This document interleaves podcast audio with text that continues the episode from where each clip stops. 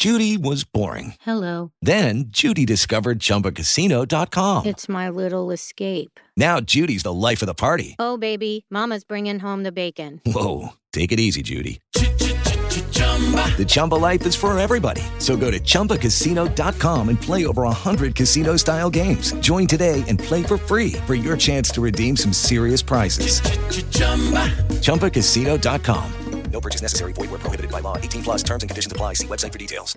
With Lucky Land slots, you can get lucky just about anywhere. Dearly beloved, we are gathered here today to. Has anyone seen the bride and groom? Sorry, sorry, we're here. We were getting lucky in the limo and we lost track of time. No, Lucky Land Casino, with cash prizes that add up quicker than a guest registry. In that case, I pronounce you lucky. Play for free at LuckyLandSlots.com. Daily bonuses are waiting. No purchase necessary. Void where prohibited by law. 18 plus. Terms and conditions apply. See website for details.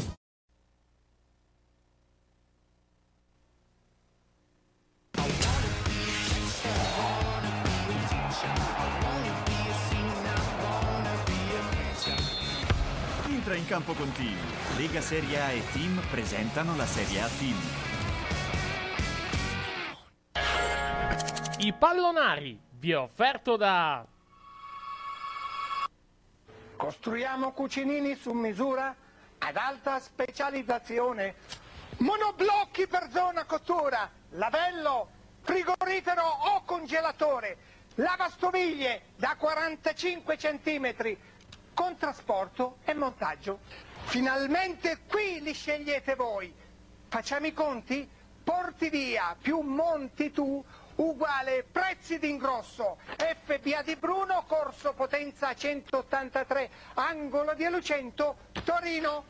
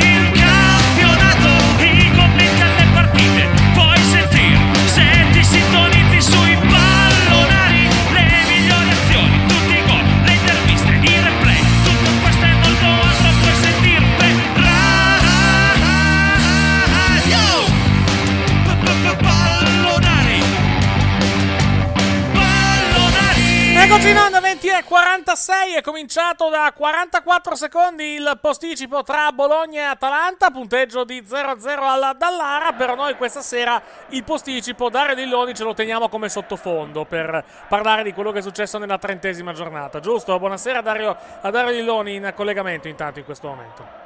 Buonasera, bu- buonasera, sicuramente sì, e ne sono successe di cose non più tardi di pochi minuti fa, mi viene Sì, da dire. Anzi. Sì, di, un- di un paio d'ore fa, diciamo, alla, alla fine, Ecco. contando, contando- contando più che altro quello che è successo nel derby, nel derby di Roma. Purtroppo non siamo stati in onda per un problema di audio, fortunatamente risolto.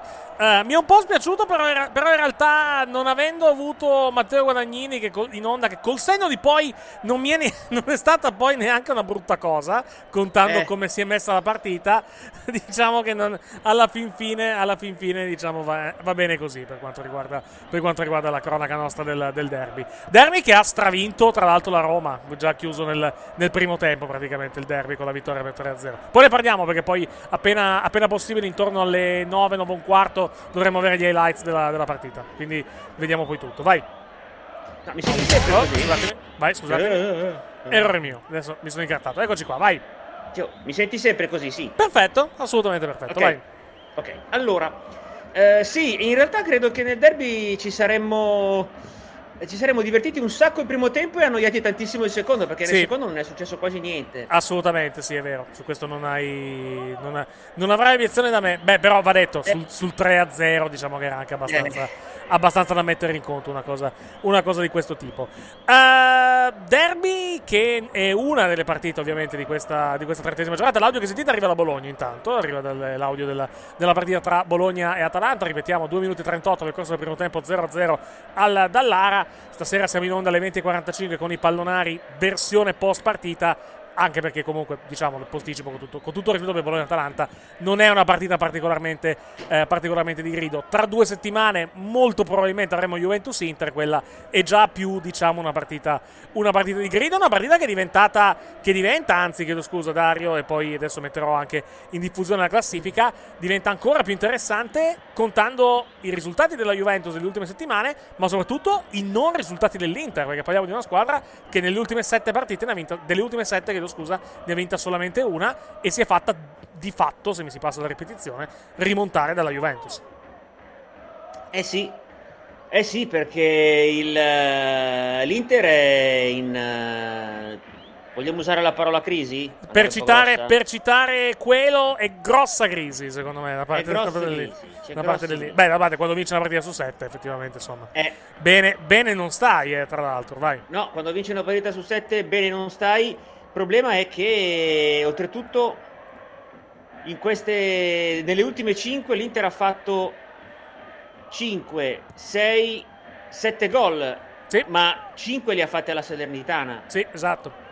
C'è anche, è c'è che- anche quel problema, cioè le, due, le due- le due cose vanno di pari passo. L'attacco dell'Inter è un attacco con le polveri molto bagnate nelle ultime settimane. Vai.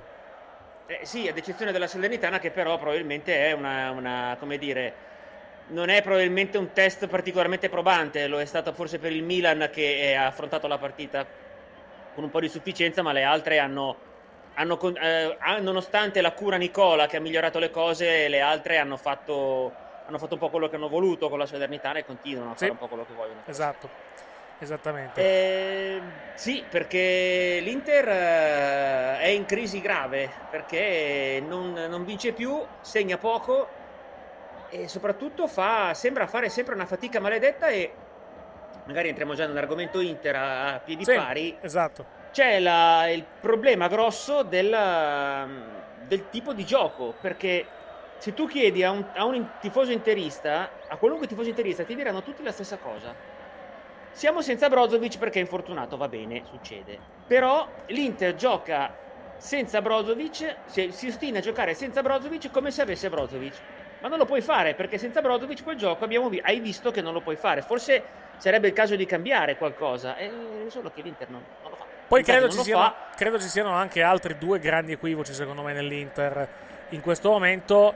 E, e sono tra l'altro i due, diciamo, grandi acquisti di gennaio, cioè Gossens e Caicedo. Che fine hanno fatto? Cioè, la, la domanda, una delle domande può essere tranquillamente quella. Gossens non si sa, che, non si sa cosa abbia. eh, pare, eh, aveva giocato cos'è in Coppa? Aveva giocato forse addirittura Sì, Gossens, però, però poi non, va si, non si è più visto. Poi non si è più visto. Eh, Caicedo, giocato col Genoa, partita finita tra l'altro eh, 0-0 mi sembra a, a Marassi. Gra- acquisto di gennaio da parte dell'Inter, anche lui usato veramente col contagocce. Cioè, c'è questa situazione a livello di gestione anche degli uomini, secondo me, all'Inter che è molto confusionaria o perlomeno che lascia qualche domanda, che, che ci, ci porta qualche interrogativo relativamente alla gestione di questi personaggi che comunque erano arrivati per potenziare l'Inter. Magari lo faranno il prossimo anno, quest'anno non lo stanno facendo però. Eh, no, infatti non lo stanno facendo e stanno facendo. Cioè, non sono pervenuti. Allora, Caicedo, onestamente, io personalmente mi aspettavo qualcosa. Comunque, mi aspe- non mi aspettavo molto più di questo. semplicemente La, perché, la domanda è perché l'hanno comprato più che altro. Perché, perché, ma perché Caicedo era un, teoricamente un rincalzo offensivo in un attacco che dove hai già Ok. Geco, Lautaro, Sanchez eh, e, e Correa. Altro acquisto che Correa che è part- è partito forte inizio stagione, poi è, poi è calato, è calato tanto, sì, è calato tanto. Quindi va bene, ok. Poi era un uomo, per così dire, un uomo di Inzaghi. Glielo, gliel'hanno preso perché oggettivamente lui avrà detto: Questo qui ce l'avevo io, so cosa farci. Mhm. Bene. Gosens, eh, magari c'era da dargli ancora un po' di Ha tempo. bisogno, sappiamo... ha bisogno la spia degli spogliatoi, diciamo. No, beh, una battuta, ovviamente. Però, però diciamo, mi fa ridere, No, il- mi fa ridere, mi fa ridere l'idea. Vai, scusami. No, diciamo che Gosens, eh, secondo me, è ancora molto indietro perché avevano detto che dall'infortunio sarebbe rientrato a pieno regime a marzo. E siamo a marzo, probabilmente ci vuole ancora qualcosa di più, evidentemente Mhm. non, non- non lo vedono ancora pronto eh, per fare più di quello che sta facendo, evidentemente è così. Sì, eh, però comunque il fatto di non vederlo pronto eh, e comunque di non usarlo dà comunque due opzioni in meno all'Inter e probabilmente una, una situazione di questo tipo aiuterebbe la formazione nerazzurra contando, contando diciamo quello che, contando quello, che sta, quello che sta succedendo anche a livello di gestione, di gestione di uomini. Sta arrivando Gianluca, eccolo qua Gianluca è arrivato su, su Discord, volevo chiedere un'opinione, un'opinione sua relativamente all'Inter, relativamente al discorso che abbiamo appena fatto, cioè quello anche delle, diciamo, di queste due incognite, Gossens e Caicedo, che erano arrivati, arrivati a gennaio abbastanza in pompa magna all'Inter e che non, non vediamo praticamente mai in, in campo, e sulla situazione dal punto di vista fisico della formazione nerazzurra, che ricordiamo è- è- ha vinto una sola partita nelle ultime sette. Vai, Gianluca. Non parlo di Caicedo perché sono un partigiano, quindi non, non rispondo delle mie azioni. Ok. È un insulto, è un Sì. insulto che un calciatore entra all'89esimo perché è labirintite totale, che buttalo in campo, non hai idee, almeno fammela vedere, quindi non hai idee. La crisi è, proprio mentale di Inzaghi, non, non si fida di nessuno, eh, c'ha quelli, continua a far giocare quelli e pensa che quelli risolvano le partite. Non le risolvono, non segnano, fanno una fatica bestiale, quando dovrebbero segnare sbagliano i gol e ne sbagliano troppi. Poi clamoroso il crollo, perché comunque, ripeto, la Juve va allo scontro diretto fra due settimane che era a meno 12 e ci va da meno 1, praticamente, Eh, perché se vince lì, crollo totale. Poi... Sì, con, po- con po- con possibilità di sorpasso addirittura, che sarebbe, per- per- al netto del fatto che, che c'è comunque il recupero- il recupero dell'Inter, però che la, che l'Inter, che, che la Juve, chiedo scusa, sia arrivata a un solo punto dall'Inter è clamoroso secondo me, contando, Beh, contando, contando- contando il vantaggio, il vantaggio che aveva l'Inter neanche... Era campione d'inverno fa. con un punto sul Milan, adesso è letteralmente crollato. E- Ma ripeto, ma sono problemi evidenti. Gossens che entra col contagocce, eh, eh, anche perché Perisic è il miglior giocatore dell'Inter, in questo momento non lo vuoi levare. Però lo devi levare per far giocare Gossens, oppure lo devi Sì. trasformare in un altro ruolo. Centrocampo è la roba più... Cioè è uscito Eriksen, non è entrato nessuno. Perché è vero, Eriksen non gioca per colpa de- dell'Italia e delle leggi. Non è stato sostituito, eh. Perché Ciananoglu sostituisce un'altra cosa, non sostituisce Eriksen. E si vede, non hanno un'alternativa che porta la palla in avanti. La fanno fare agli altri. eh, io lancio di Vidal a Barella in contropiede che gli tira un missile è l'emblema dell'Inter. Cioè, se deve farlo Vidal, complimenti. Poi non ci sono altri giocatori perché poi la rosa è corta. Ma perché Inzaghi non. Cioè, quelli lì ha fatto uscire Sensi, che non è, ancora... si è rotto una volta, però comunque gioca. Quindi, cioè, non, non si è capito bene. Dietro poi non hanno ricambi. Che ieri con la Fiorentina, cioè, quelli lì è, è Di Marco. Di Marco quando gioca Ranocchi e D'Ambrosio. Secondo te, secondo te come mai questo, diciamo, questo, questo crollo dell'Inter? O co- che detto crollo. Eh, cioè, come mai- co- co- cosa è successo dopo il derby praticamente a questa, questa squadra? Come mai questo, questo calo netto dal punto di vista anche della, della produzione in attacco e dal calo anche di non, risultati? non hanno continuità. A livello offensivo fanno tantissimi tiri, di- quasi tutti non vanno in porta perché i numeri sono chiari. Penso che il Milan con l'attacco, non attacco perché non sono punte vere, fa tipo due o tre gol a partita. Se andiamo a vedere le metriche più dell'Inter, cioè il Milan ha tre volte di più la possibilità di fatti gol che l'Inter. Eppure l'Inter ha tre punte centrali a Sanchez. Non ce l'ha, eh, fanno troppi tiri che non sono efficaci, cioè nella XG, che è, la che è il calcolo che viene usato Gli statisticamente. expected, per- gli expected goals, esatto, famoso, famoso dato degli L'Inter bassissima, cioè tira tanto, ma se vai a vedere l'XG dell'Inter è pochissimo, cioè sono tiri parabili, buttati via, oppure su occasioni dove letteralmente fanno un'azione in due e decidono in due di fare un'azione. Quando fanno delle belle giocate, hanno anche la sfiga che non entra la palla in porta. Però la maggior parte delle volte sono tiri che puoi tranquillamente prevedere o dire vabbè, tira Sanchez da 40 metri. L'ha fatto una volta, gol. Poi le altre volte cosa ha fatto? Niente. Oppure Lautaro in corsa. Tanto la perde. È statistico che dopo un po' non riesca a fare tutti questi dribbling. Poi è il talento e tutto quel che vuoi. E i numeri magari hanno fatto anche gol, però sono tanti gol dell'andata, perché al ritorno se andiamo a vedere oh, l'altra partita che ha fatto dopo. Dumfries, palla di Perisic. È sempre il solito giochino esterno per esterno come fa Gasperini. Ma Gasperini non ha mai vinto uno scudetto con l'esterno per esterno. E guarda, Inzaghi non vincerà lo scudetto con l'esterno per l'esterno, cioè divisione la palla va dentro da metà. Poi dopo... Calato Barella, ma Barella gli chiedono troppo. Cioè l'emblema dell'Inter in questo momento è Barella, è cotto, non ce la fa più, deve fare 44 cose. Ieri sera non c'era Brozovic, il registro lo fa Vidal. Dopo un po' si sono arresi tutti. Vabbè, il registro lo fa Barella, con Barella che... Oh, allora, mi devo inserire, devo coprire, devo fare il contropiede, poi devo fare anche la regia. La panchina che l'altro non voleva mettere Gagliardini, perché lo sappiamo tutti cosa vuol dire Gagliardini in campo. Palla, rotonda, dove andare? Intanto la Fiorentina va al contropiede. Poi dopo parliamo, dopo parliamo del Milan perché la... mi sembra che il Milan, chiedo, chiedo, un commento veloce subito a Dario e poi, poi entriamo in dettaglio ovviamente con, con le singole partite.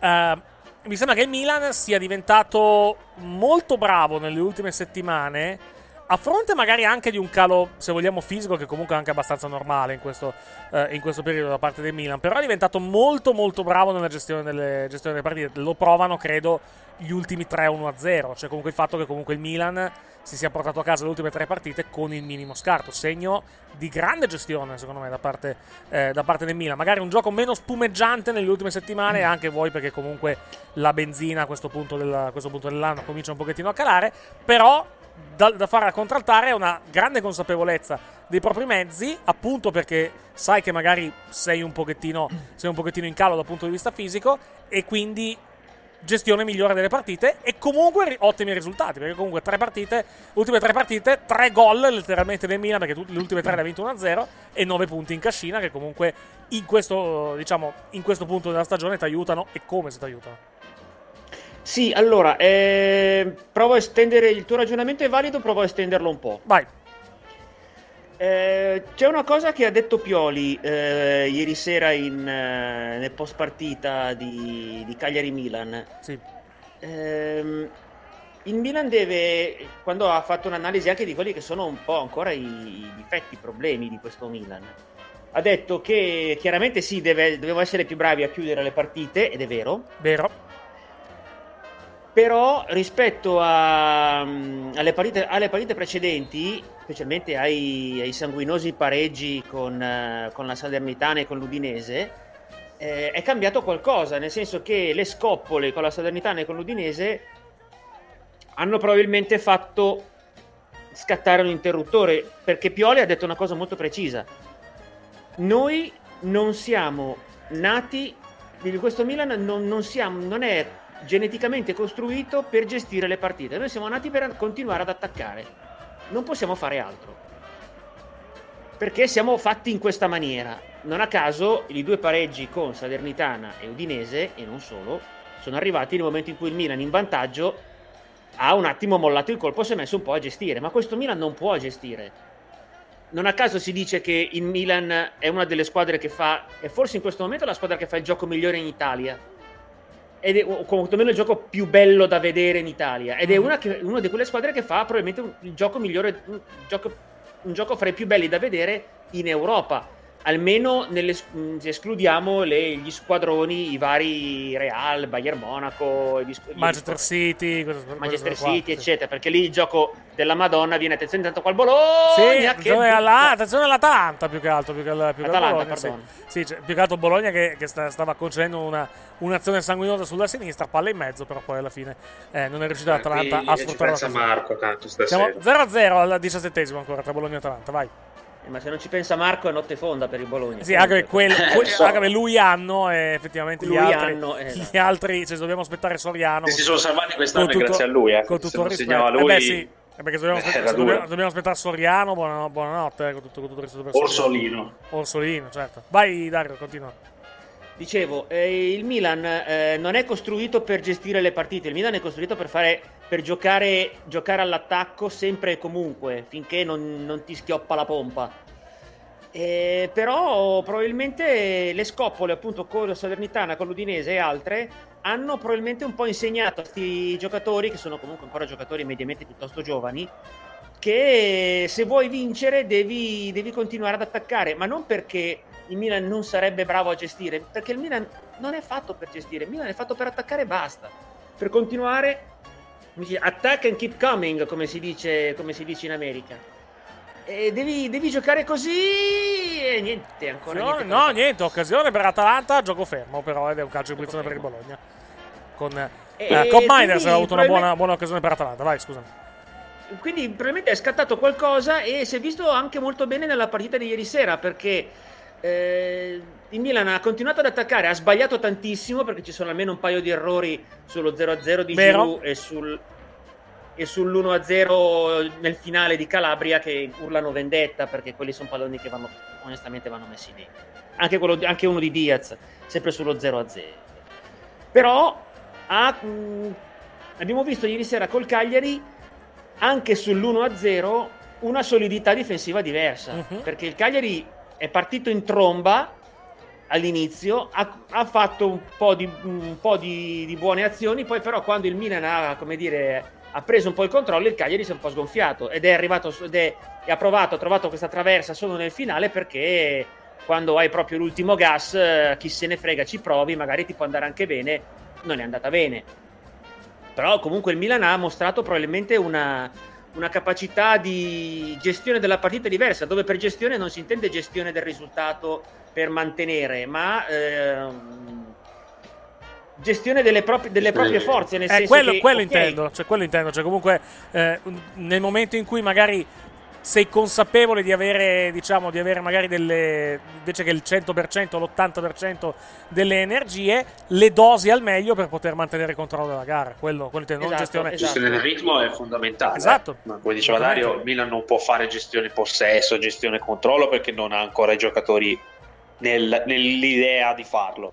Squadra che gioca di ritmo, proprio. se sta a Certo. controllare il ritmo, va contro squadre come il Cagliari che il ritmo loro è questi colpi improvvisi, lento, colpo improvviso così senza senso, però hai visto, attraverso all'ultimo, le azioni del Cagliari sono state trattate di impeto e Milan comunque avendo la difesa veloce e fisica che in Italia funziona perché di fisico ti buttano giù, di corsa ti anticipano anche i movimenti, i classici movimenti bastardi come Joao Pedro che ti parte all'improvviso, lo tieni, sia velocità sia fisicamente e funziona. Sul gioco diciamo che è quella che in Italia gioca meglio nel senso che è un progetto più lungo e si vede che sta funzionando. È tre anni che l'hanno costruito e ora è il massimo splendore. È una squadra che corre, una squadra che dietro E può non, migliorare. non ti concede grandi Certo, può, perché- può sempre può anche migliorare. Come Ora, poi in Europa l'abbiamo visto, è ancora un gioco che rispetto alle grandi squadre fa fatica, però rispetto, abbiamo visto in Europa, è stata la squadra che, vabbè, gioca peggio delle altre, corre. In tutte le partite d'Europa, tolto l'andata con Liverpool, ha sempre corso, lottato e picchiato. Ma gentilmente, non come l'Atletico che ti falcia al primo pallone, per far capire, no, noi ci siamo, poi perdiamo, ma giochiamo. Cioè, Rio Ave Milan è- l'inizio del percorso che ha fatto Pioli, siamo a Hernandez che tranquillamente gioca a centrocampo perché si, hai Calullo dietro che ti copre Tomori che corre per due quindi Hernandez fa il centrocampista effettivo ieri si è visto Hernandez più metacampista che a difesa tant'è che Cagliari aveva Ecco. messo Bellanova per provare questi contropiedoni però Hernandez giustamente giocando da centrocampista costringeva anche Bellanova a- oh io mi devo accentrare mister che questo tira. Infatti due o tre volte Hernandez arrivava al tiro ma perché era lì. Il gol di Bernasser Altra arriva cosa- perché avendo tutti marcati arriva Bernasser in inserimento e ti fa il gol della vita però nasce dal Milan delle idee e rispetto all'Inter ha più ok tentiamo la carta Messias. E da gennaio c'è Messias in campo. Prima c'era Salemekers oppure proviamo Krunic il Milan ha fatto delle soluzioni per gli infortuni dell'anno scorso il Milan ha più giocatori provati li ha provati in campo e dice vabbè può giocare Krunic dei 10 partite può farle Messias 15 non farà niente di che, però intanto l'hai già provato.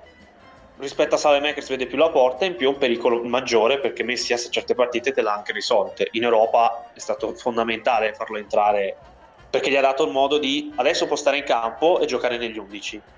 Come adesso Giroud, Ibra sarà forte, ma non puoi levare Giroud perché come la Francia del mondiale Giroud non è che deve segnare, Giroud deve aiutare tutti a segnare. Vedi Benasser, stop perfetto, tiro al volo e nove- un- del gol 0,90 è il grande colpo di Giroud che invece di fare la classica cavalata di tenere il pallone cosa fa? La stoppa per far tirare il compagno perché quella arriva a tutta velocità e spara una bomba un po' come che sì, no? L'apertura che è stata fatta che sì, è una squadra che sa come portarti al tiro alla miglior condizione e quel tiro era fuori però era bello nasce da una bella azione poi tutto lì, il Cagliari gioca in quella maniera lì e la sua difesa ha tenuto l'1-0 però detto dei due gol che ha detto Dario prima che si sono mangiati, soprattutto Giroud. Però eh, in questo momento la squadra che ha più soluzioni e più che gioca meglio è quella che gioca e ti fa divertire. Comunque il Milan anche quando soffre, soffre, ma i numeri vai a vedere. L'ultima partita dove il Milan ha fatto male Salerno, punto. Poi non... Udine è stato un episodio, Spezia non, non, non riapriamo la ferita che fino al pareggio non è mai esistita una partita lì. Ci chiedono... Quindi... Vai. Vai. No, dicevo, No, dico, è una squadra che in Italia sta meglio, soprattutto un progetto che parte, ripeto, da Riove e Milan, perché da lì che è partito il questi sono e dobbiamo giocare così. Perché tanto se stiamo a fare partitine, anche i portoghesi di terzo livello, di terzo livello ci fanno 30 gol. Adesso è una squadra che non ha paura di quando titolari. Non possiamo gestire, li attacchiamo. Vedrai che il Cagliari dopo un po' mollerà. Ci sono stati 10 minuti e il Cagliari non usciva dall'area. Quello è il Milan. Uh, ci chiedevano in, uh, in chat su, su, Twitch, che salutiamo tra l'altro, uh, che ne pensi di Luca Pellegrini? Eh, Quale? Quello eh, a me o a Gianluca? Juve? Ah, Gianluca, sì, esatto. Pardon. Che deve giocare tutte le partite. Io ancora voglio sapere da Allegri il motivo per cui non ha giocato con Villarreal. Se ci viene a spiegare il perché non può giocare le partite d'Europa. Ah, perché è giovane? È l'unico terzino che attacca la porta della Juve. Insieme a Quadrado sarebbe anche una bella coppia non che ci abbia contro De Sciglio, però come abbiamo letto prima, se convochi De Sciglio per delle caratteristiche, e allora vuol dire che alla Juve non può giocare. Se ha quella caratteristica di coprire bene, alla Juve serve un terzino che salta l'uomo. Pellegrini sta cominciando a farlo. Tra l'altro salterà, salterà, la partita con l'Inter perché oggi era, era diffidato, è stato monito durante, durante Ma guarda, con l'Inter puoi anche non averlo, perché tanto l'Inter non ti salta in quella zona lì, devi solo marcare Dumfries che è due, due, due metri poi non è che Dumfries ti salta l'uomo, Dumfries lo sa come va, va tutto diritto in area, basta coprirlo e sia a posto. È la partita meno dove serve. Uh-huh. Allora, stiamo... Però sì, non... Vai, scusa. No, no, io, deve giocare. Io non capisco perché lo continua a, spe- ad alternare con De Sciglio. Vabbè, De Sciglio ti fa vincere il campionato, però Pellegrini è il futuro, fallo giocare col Villarreal. Brucialo, provalo. Non mi sembra un cattivo giocatore quest'anno Pellegrini. No. È uno su cui Altra costruire la che... Juve. Altra cosa che torno sempre lì, il Milan ha fatto, un po' per necessità peraltro, perché c'erano tanti infortuni, però eh, Calulu in, in, Champions League l'hai visto. Eh, faccio un esempio. Anche Krunic. Eh, Krunic, ok, però Krunic non, non, si può definire ovviamente un giovane. Però eh, comunque cambi, cambi, le cose, prova cose diverse.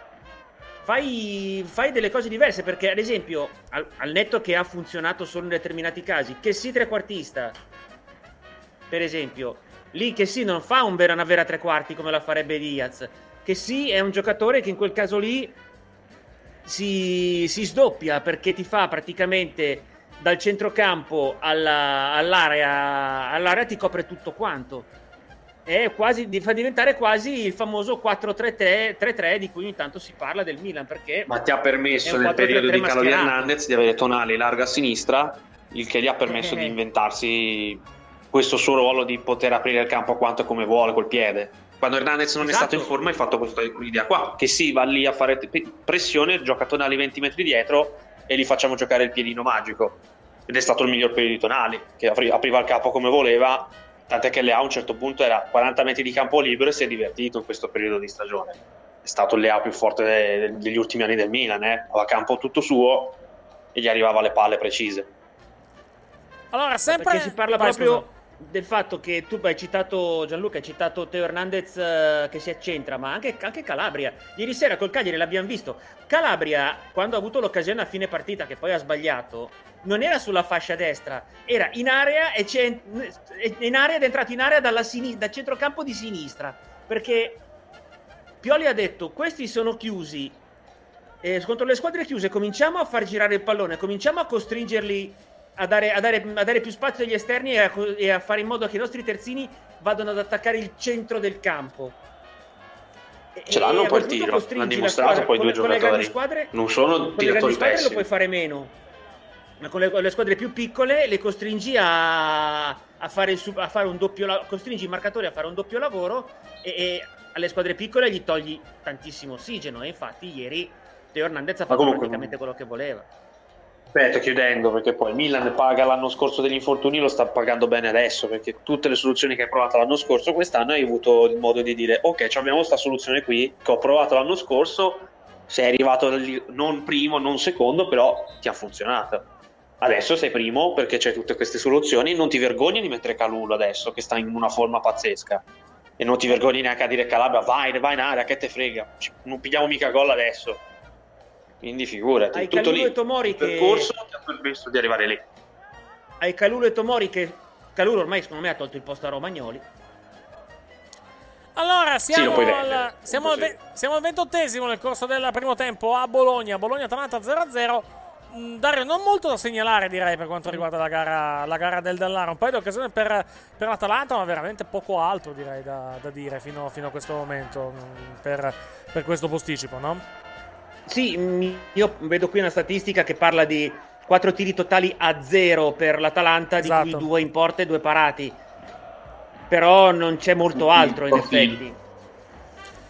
Vediamo se la partita si sbloccherà o comunque se, eh, il, diciamo, se eh, la gara avrà comunque uno eh, sviluppo nei prossimi minuti. Noi ne approfittiamo, sono le 21.13 per eh, vedere gli highlights, eh, o meglio, per vedere i gol delle partite se- eh, giocate oggi, in, oggi ieri e, e venerdì anche, chiedo scusa, in, eh, in Serie A eh, fino alle gare delle 18 e poi vedremo gli highlights del derby tra Roma e Lazio vinto dalla formazione giallorossa per 3-0. Questa è la nostra Goal Collection. Fischia Volpi.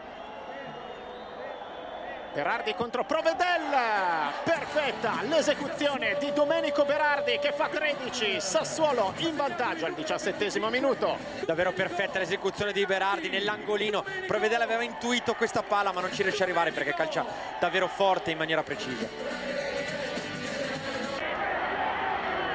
Si muove nello spazio Bastoni, bella palla di Kovalenko. Bastoni si coordina per il cross lungo nella zona in cui arriva Verde. Verde controllo, sterzata, sinistro! Mamma mia! Verde 1 a 1 Spezia! E però io l'avevo pensata questa giocata di Verde, poi farla è tutta un'altra storia. Cosa ha messo? Che cioccolatino all'incrocio dei pali dalla parte opposta. Bravo Bastoni a servirlo con una palla comunque non facilissima. Lui la mette giù con una grande maestria, ma poi soprattutto come la mette e dove la mette.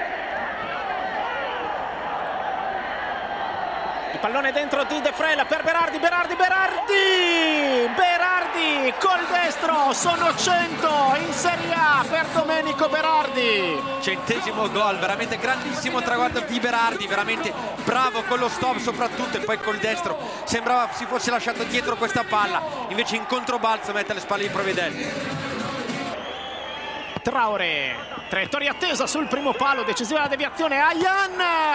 Ayan, dove l'ha messa? 3 a 1 Sassuolo. E questo Ale è un altro gran gol di Ayan, davvero bravo a mettere giù con la coscia subito questa palla e con l'esterno a piazzarla sul secondo palo, davvero colpo da biliardo. Pascamacca col destro, buca la barriera, poker Sassuolo, 13 per Gianluca Scamacca in campionato. Sì, qua bravo Scamacca, prende forte questa palla, però anche fortunato perché la palla passa in mezzo proprio ai giocatori liguri.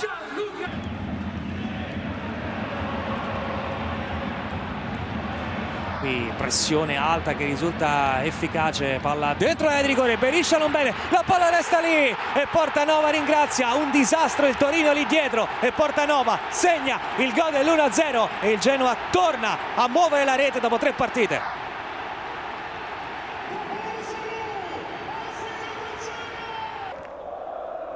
Suggerimento verticale, tentativo di salita da parte di Makengo che ha girato, c'è spazio per Pereira, quindi De Lofeu si coordina e trova l'1-0 Udinese. Ha avuto tutto il tempo per piazzare, ha inquadrato l'angolo, ha portato l'Udinese avanti.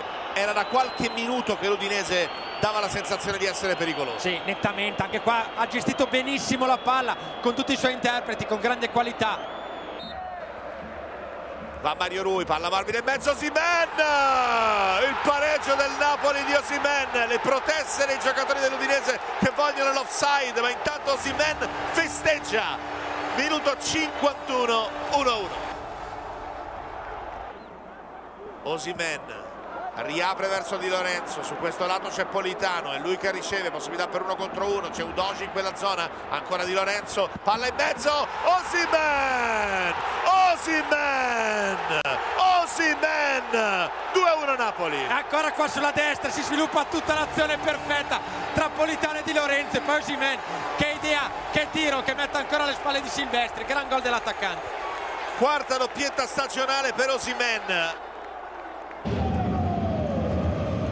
Castrovilli cambiato idea forse all'ultimo e non gli è andata male. Nico Gonzalez prova a mettere in mezzo, sbuca Torreira e porta avanti la Fiorentina al cinquantesimo minuto. Lavoro a palla bassa, un altro inserimento di Torreira che segna il suo gol numero 4 in campionato, il secondo consecutivo italiano, mette la testa avanti a San Siro.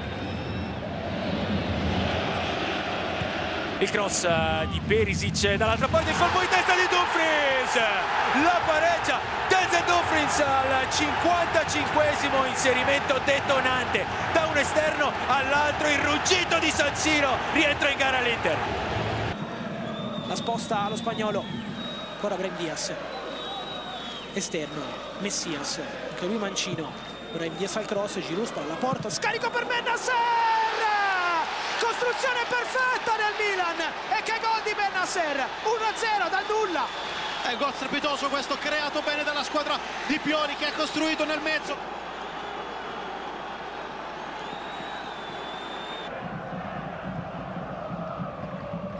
Sabiri a spingere Apsa che poi è rimasto per terra. Non so se nella ricaduta si rialza comunque ma po' rischiando tantissimo. Si fa portare via il pallone e Ciccio Caputo sfrutta e segna l'1-0 al 24 un disastro di Maimpa apre la strada l'1-0 di Ciccio Caputo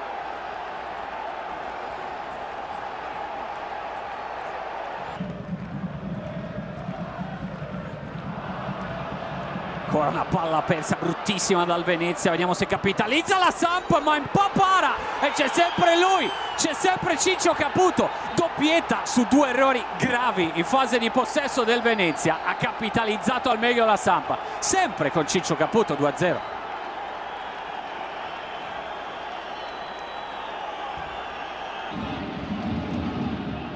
Buon recupero di Parisi che va da Pinamonti, l'appoggio con il tacco per Di Francesco.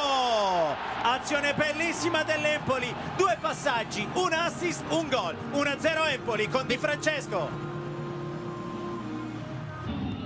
Casale per Cancellieri. Viene dentro al campo. Pronto anche a calciare Cancellieri che gol! 1 a 1, quasi non ci crede neanche lui, si stupisce, ma un gol bellissimo ed è 1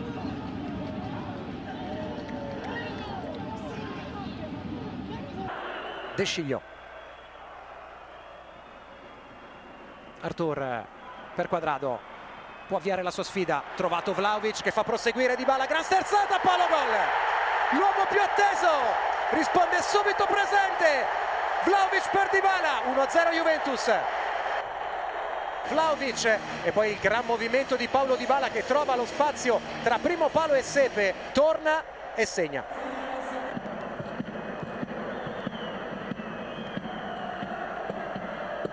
Largo qui troviamo De Sciglio a puntare Ruggeri, a trasmettere in mezzo per Vlaovic che torna al gol. Dusan Vlaovic dopo due partite a secco dice basta così, muovo di nuovo il mio tabellino 2-0 Juventus. Questi i gol della giornata calcistica, almeno fino alla partita delle 18. Ci mancano gli highlights di Roma Lazio che andiamo subito a vedere. Gidazon, appassionati di calcio, questo è il derby. Questa è Roma Lazio. Musica, immagini, coreografie, musica, parole, concentrazione e i 22 pronti per la sfida.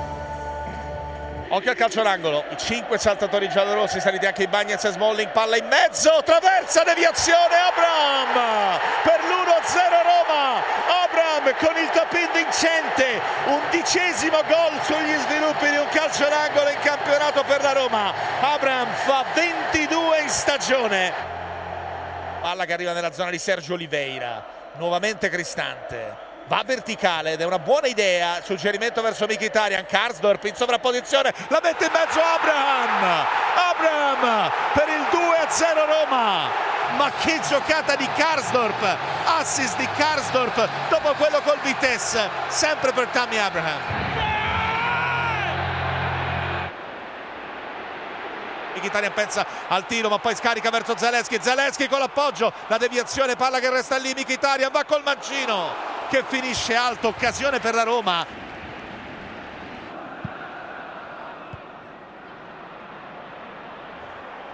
Occhio a Milinkovic Savic, si coordina, apre per il destro di Luis Alberto.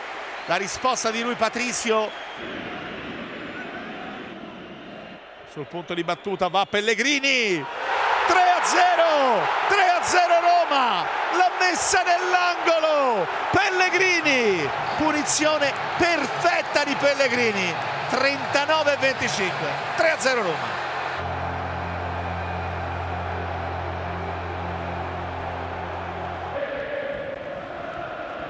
Pellegrini ruba anche questa. Mkhitaryan pensa subito ad Abram aspetta per servirlo ancora Mkhitaryan va col destro Mkhitaryan traversa forse anche deviato sì calcio d'angolo.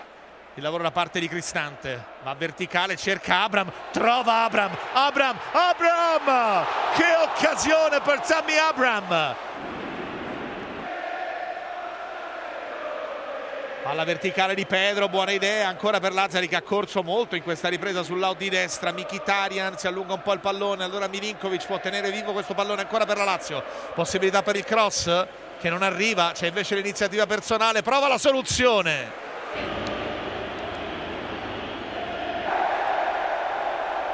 Vince la Roma, vince 3-0, i tre gol nel primo tempo, l'impatto assoluto di Abram, il 3-0 di Pellegrini.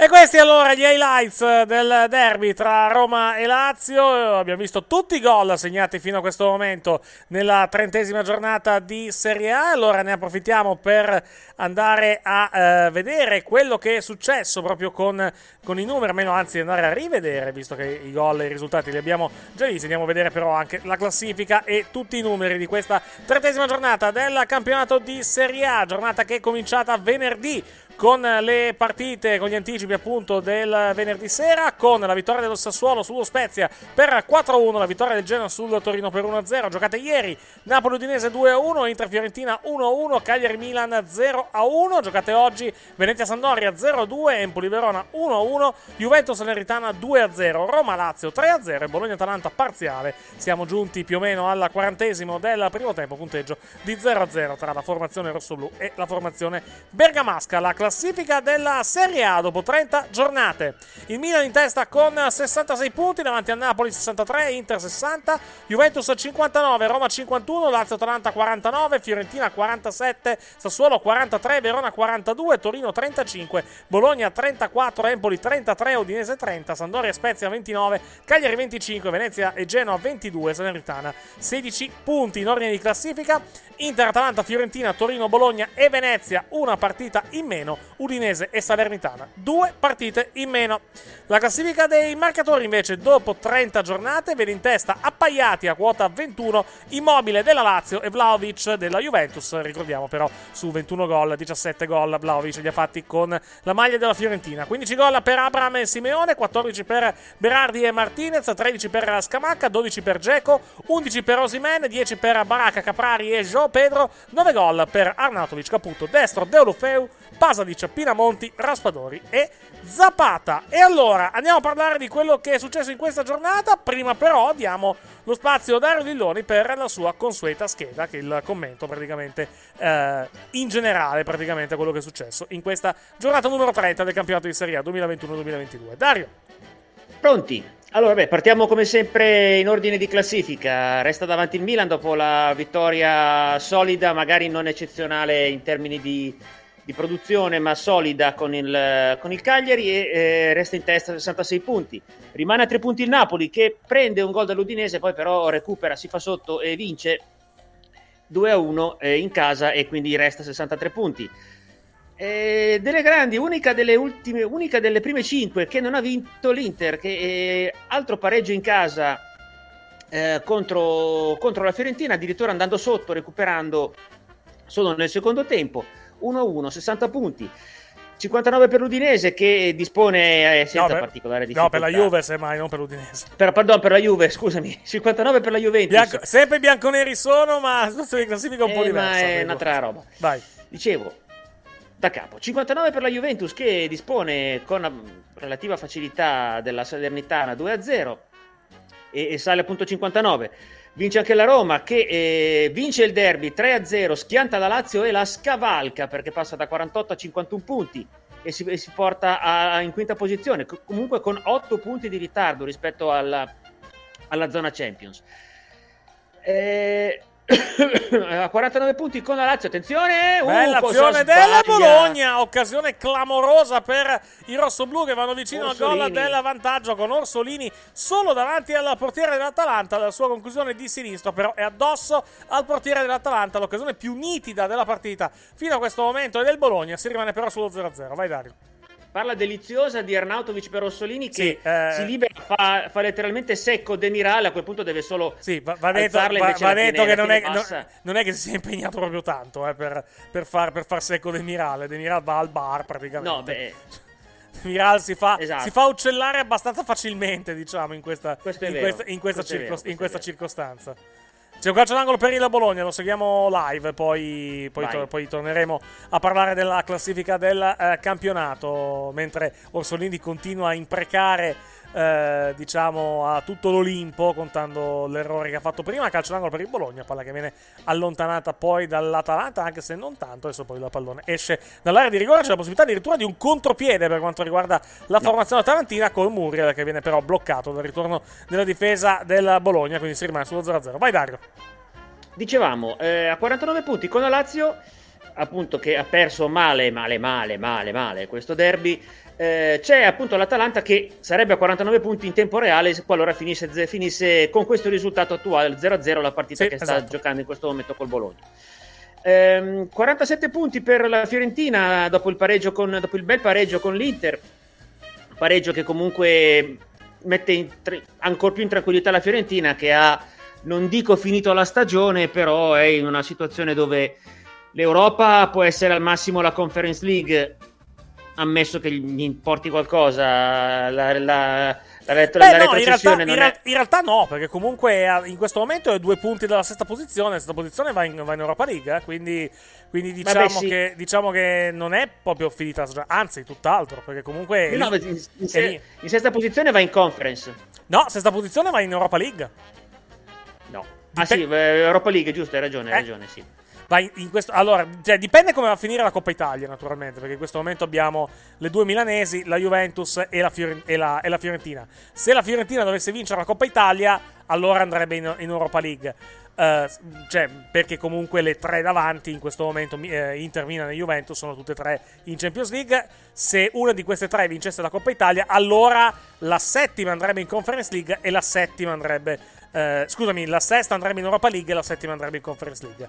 In questo momento la quinta va in Europa League, la sesta in Conference League e, la, e la eh, diciamo, la seconda dell'Europa League uscirebbe dalla Coppa Italia. Però tre su- con 3 su 4 praticamente che sono in questo momento in ottima posizione in ottica Champions League, molto probabilmente uscirà da lì comunque la, eh, diciamo, la, qualifica- vincitrice della Coppa Italia e allora la settima va in Conference League e la sesta va in Europa League. Quindi in questo momento diciamo che infatti in classifica sono nella nostra grafica sono segnate la quinta e la sesta per l'Europa League. Diciamo che ci sono non è ufficiale, ma ci sono alte possibilità che avvenga.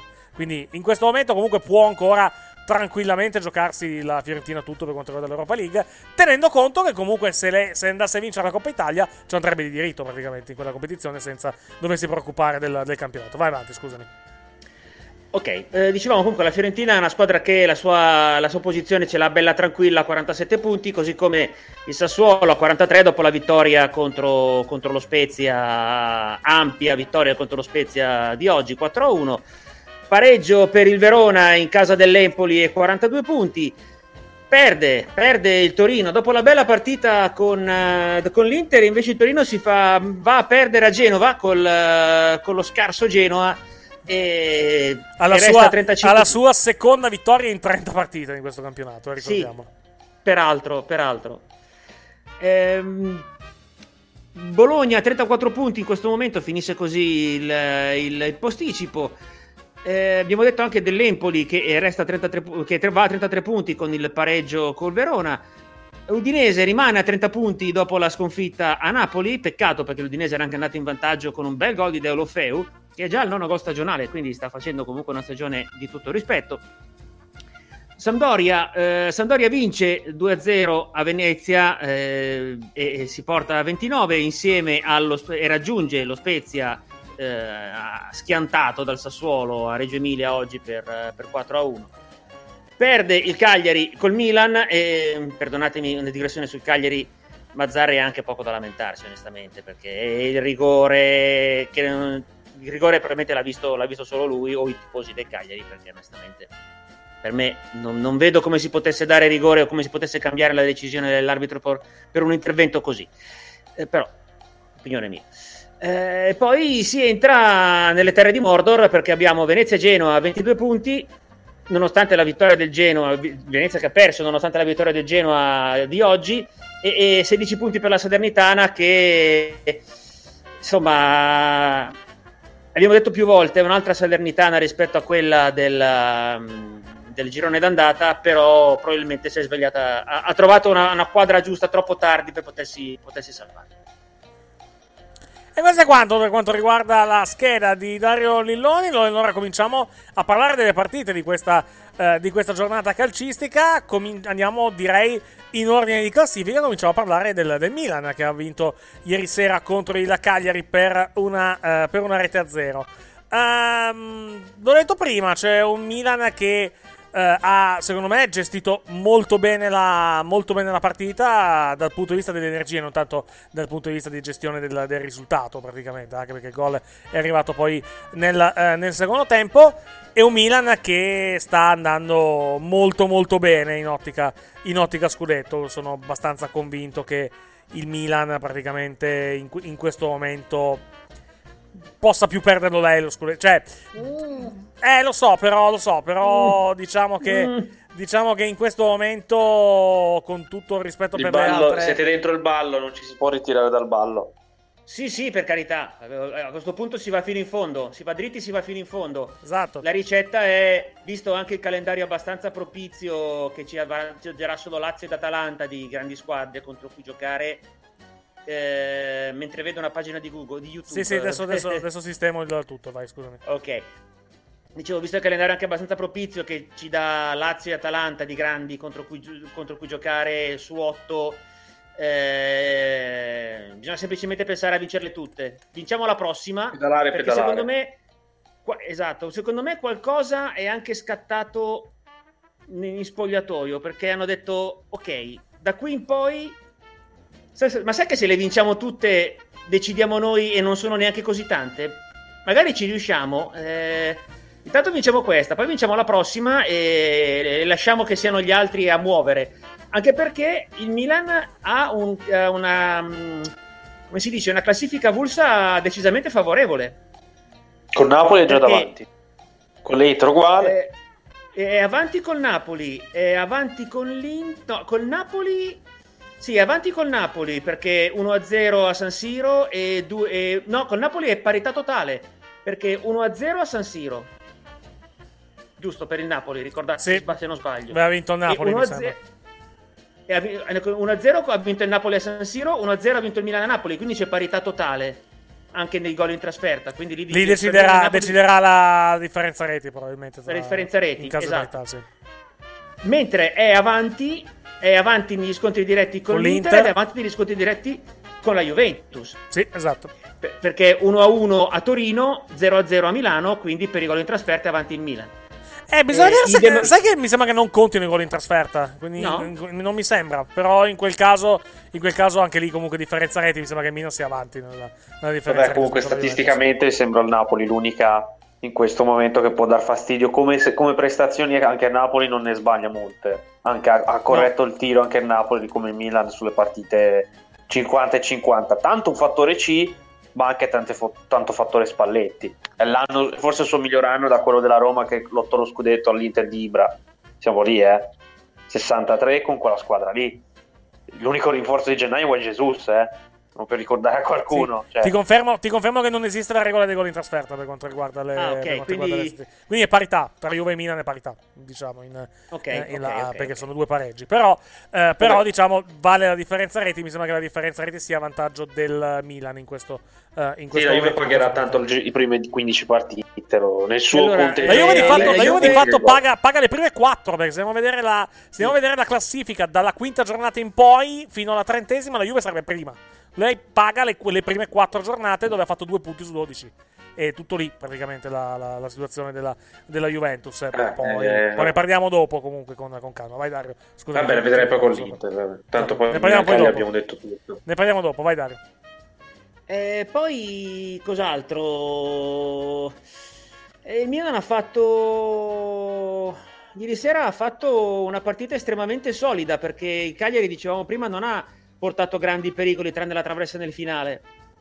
E poi il Milan ha continuato ad attaccare, ha continuato a sbagliare tanto, eh, però alla fine dai e dai è il Milan è la squadra che il gol te lo trova, come diceva giustamente Gianluca, in queste situazioni dai e dai e dai il gol te lo trova.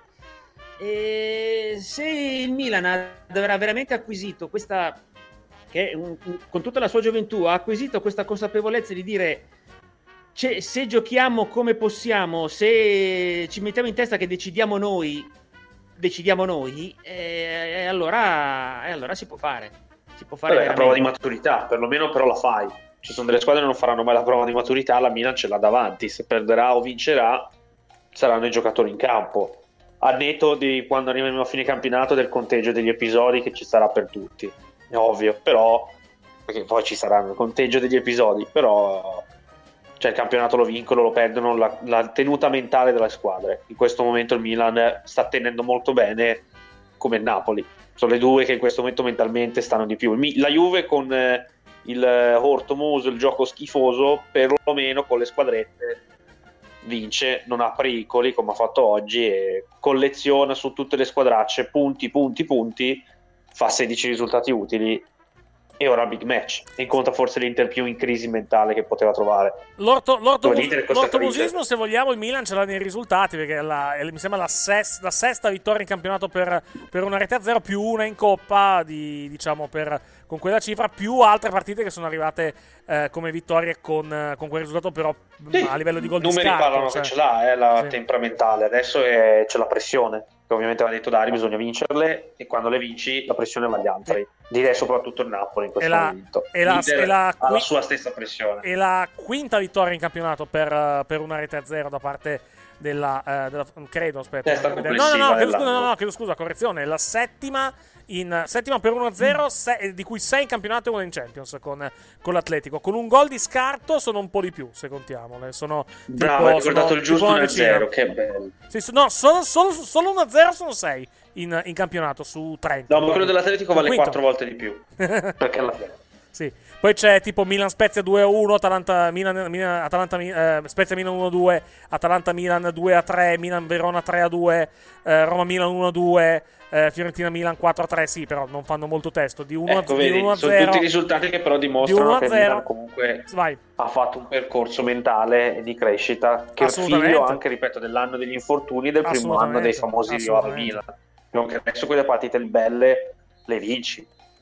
E ci sono gli episodi che te le fanno perdere o la tua come a Salerno, come il tuo vabbè Salerno, cosa dobbiamo fare? E poi non vinci.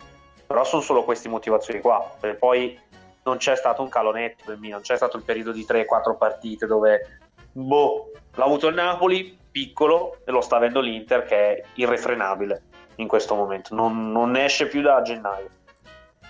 Oltretutto, settimana prossima il calendario, tanto per cambiare, è favorevole al Milan. Settimana il prossima, Milan gioca col tra Bologna. due settimane, semmai, perché tra, setti- Tra due settimane, sì, scusami. Vai.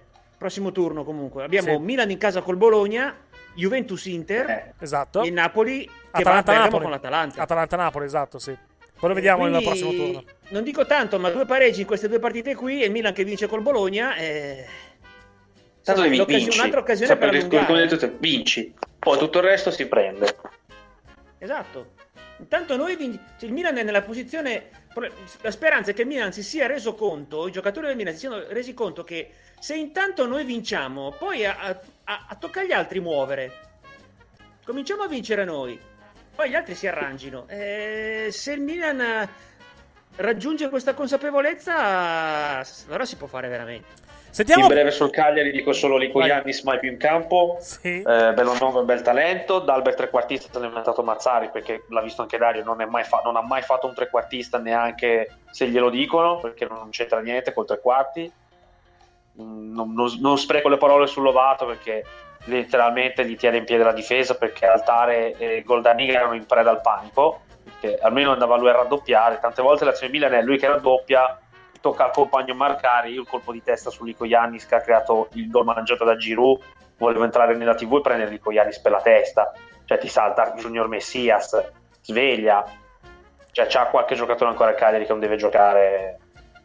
Però gli do atto che adesso è un po' regno di stanca, bisogna che, fa, che entrino le palle in porte. Questo gioco Pedro, io parlando anche di nazionale, io non lo avrei convocato se è questo che si deve tuffare per prendere punizione.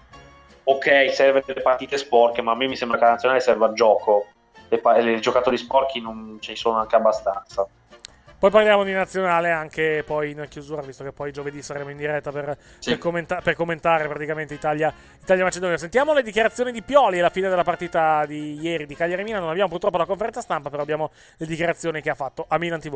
A me la partita mi è piaciuta e mi è piaciuta tanto per la continuità con la quale abbiamo giocato e per la qualità e l'intensità che abbiamo messo sul campo per 95 minuti e sicuramente è un passo in avanti per la prestazione perché soprattutto dopo il gol di Isma non abbiamo smesso di continuare ad attaccare, di continuare a essere offensivi, di continuare a provare a essere pericolosi, è così che dobbiamo giocare. Poi è chiaro che segnare solamente un gol eh, può diventare pericoloso, quindi dobbiamo migliorare essere più, più, concreti e più efficaci sotto porto. Credo che in tutta Europa noi e il City fino a stasera avevamo gli stessi risultati fuori casa, quindi eh, dobbiamo solo provare a continuare così. Eh, e pensare alla prossima partita. Io ai giocatori ho detto eh, prima della partita che avevo visto una settimana perfetta, perfetta per applicazione, per attenzione, per determinazione, ma anche per la giusta serenità. E dobbiamo assolutamente continuare così senza pensare troppo a, al 22-23 maggio quando sarà la fine del campionato, ma pensare a, alla prossima partita. Solamente così possiamo ottenere dei, dei risultati importanti. Queste le parole di Pioli nel post partita. Effettivamente sono andato, sono andato a verificare. Effettivamente il Milan eh, di partite in trasferta quest'anno in campionato ne ha persa solamente una ed è quella con la Fiorentina. Fiorentina-Milan 4-3 del 20 novembre. A San Siro invece ha perso tre volte in, eh, con il Sassuolo, con il Napoli e con eh, lo Spezia. Quindi è una squadra, eh, Gianluca, brevemente eh, che comunque è molto molto forte anche in trasferta e quando riesce a fare comunque tanti punti davanti al tuo pubblico, cosa che peraltro è normale, diciamo, cosa che dovrebbe essere la normalità, ma ne fai, se vogliamo, ancora di più in trasferta è nella situazione veramente migliore in cui essere.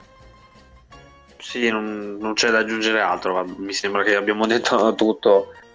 Parlano i risultati, parlano i numeri, parlano lo stile di Pioli a, a rispondere giustamente a questo, ancora non si esalta, fa bene e anche il suo momento, eh, perché per lo Pioli in uno scudetto sarebbe coronamento di un percorso. Certo.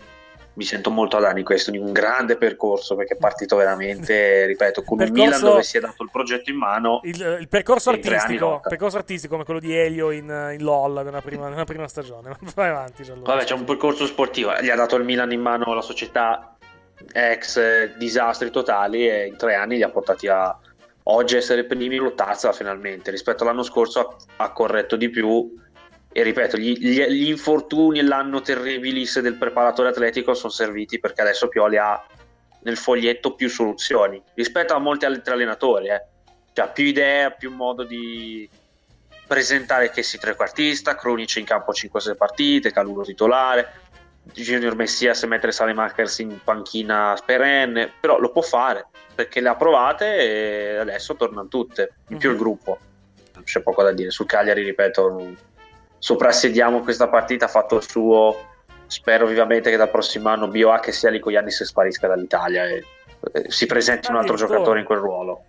Rimaniamo in zona alta per quanto riguarda la classifica del campionato. Andiamo a vedere quello che è successo a Napoli, tra Napoli e Udinese. Napoli che va sotto addirittura con i bianconeri Gianluca, ma che poi alla fine complice Zorro, ovvero Osimen, eh, l'immarcescibile Osimen, eh, che continua il suo, stato, il suo stato di grazia, alla fine riesce a portarsi a casa i tre punti contro un avversario molto molto rognoso, tra l'altro continua lo stato di grazia per quanto riguarda l'Udinese di Deulofeu, che è arrivato al nono gol in campionato. Beh, l'Udinese nel suo periodo si sboccia la primavera, quindi l'Udinese comincia a far punti per salvarsi, classico. Beh, ieri, non, comunque... ieri non, ne ha fatti, ha fatto un gol, ma non ha fatto. Vabbè, punti. però ha fatto una buona prestazione no, fin, buona prestazione, finché ha potuto. Sì. Poi l'hanno sì, schiacciati sì. e Quello hanno preso due gol netti. Però non è una brutta squadra. Delle quelle più basse non è una delle più brutte, anzi, ha talento e anche gol. Perché Bete e Belofeo hanno fatto 17 gol. Quindi per una squadra in lotta per la salvezza sono tanti, in due. Sì, vabbè, Napoli, come il Milan, Napoli ha corretto. Ha avuto rispetto al Milan, per esempio, il periodo di stanca. Il Milan ancora non l'ha avuto, l'ha avuto il, Napoli per qualche giornata, ha perso la testa che aveva avuto per poco. Ha subito recuperato, è eh, comunque una delle migliori difese del campionato. Se non mi sbaglio, anche la miglior difesa del campionato a Napoli, sì, 22. Sì, di poco, di poco ma sì. Di è poco ma sì. sì, sì, esatto. Ricordiamoci quando venivano pressati fi- tutte le volte non riuscivano a uscire col pallone, Barcellona l'ha dimostrato. Sì, il problema ora del Napoli è che hanno comunque un straordinario campionato senza Osimhen per un bel periodo e con tutti i difetti della rosa. Parliamo sempre di una squadra che ha pochi ricambi rispetto al Milan, ha più soluzioni di emergenza. Toazembe non si è mai visto, eh, Juan Jesus praticamente prende lo spot di Manolas, ma l'ultimo Manolas era vergognoso. Sparito Anghissà, sparito Lobocca, tornato un ass ed è diventato subito arruolabile per farlo giocare. Non discuto di Sexy Petagna che è stato ovviamente messo da parte perché finché gioca Osimen, gioca Osimen, punto, anche con un occhio solo. Però Napoli sta giocando bene adesso. Mm, ancora secondo me non sente la pressione di essere in lotta per il titolo e del vanto di Spalletti, però penso che comincerà ad arrivare adesso la pressione a Napoli. Ci sono dei giocatori che sembra tutto scritto, eh? Insigne, Koulibaly, ci sembra tutto scritto perché possano vincere lo scudetto quest'anno. Non so se gli altri sono d'accordo perché io ho ancora dei dubbi su alcuni componenti del Napoli, ma anche perché Napoli sono pochi. Vedete ieri si è fatto male Di Lorenzo, si è girato, ha fatto un Tazzanoli, Spalletti. Io non so se sti esperimenti che ha fatto Pioli l'anno scorso il Napoli bastino per vincere, perché la differenza del, del Milan l'anno scorso da quest'anno è che gli esperimenti il Milan non li fa. Cioè li fa sapendo di averli fatti. Invece Napoli butta dentro e vediamo se va. Qualche partita l'ha persa così. Però ieri ha fatto la partita giusta. E non c'è da dire nulla su Simen.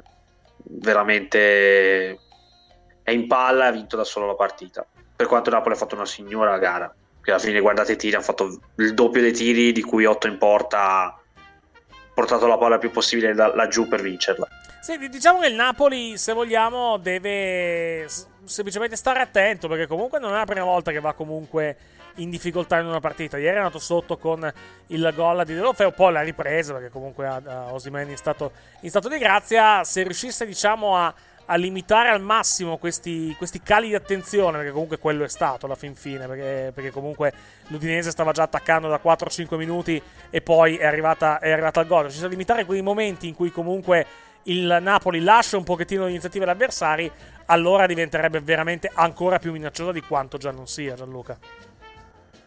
Sì, ma è molto murale, è molto emotiva la squadra. Si vede, ripeto, bisogna vedere Eh, non è, non è non è una cosa positiva, di però. Non è una cosa positiva essere una squadra umorale, eh, però.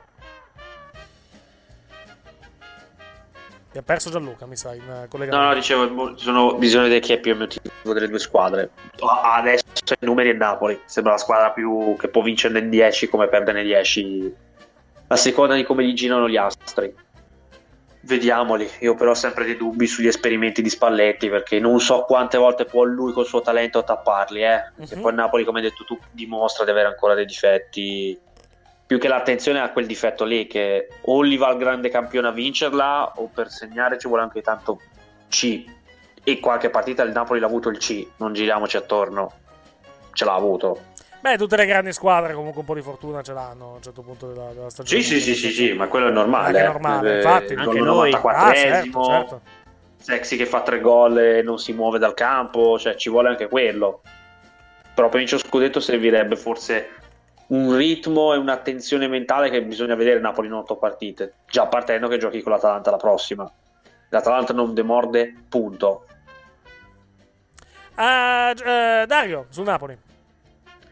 Ma il Napoli mi sembra che in questo momento stia mostrando la migliore solidità rispetto alle inseguitrici del Milan, perché come il Milan, il Napoli è stato sostanzialmente lineare nel corso della stagione, perché l'Inter è partita, è partita magari molto forte, ha avuto un calo, poi è tornata su e adesso sta avendo grandi difficoltà. La Juventus eh, ha fatto un girone d'andata un po' in difficoltà, è partita molto male, poi ah, si è un po' ripresa, ma sempre con difficoltà. Poi, dopo il mercato di gennaio, con l'arrivo di, mh, di Jovetic, no, di, di, buonanotte, di di, di, di Vlaovic, ha recuperato un po' di brillantezza offensiva perché ha messo dentro un giocatore che gli dai due palloni e uno te lo mette dentro però hanno comunque ancora dei problemi eh, e Villarreal ce, ce, li ha mostrati.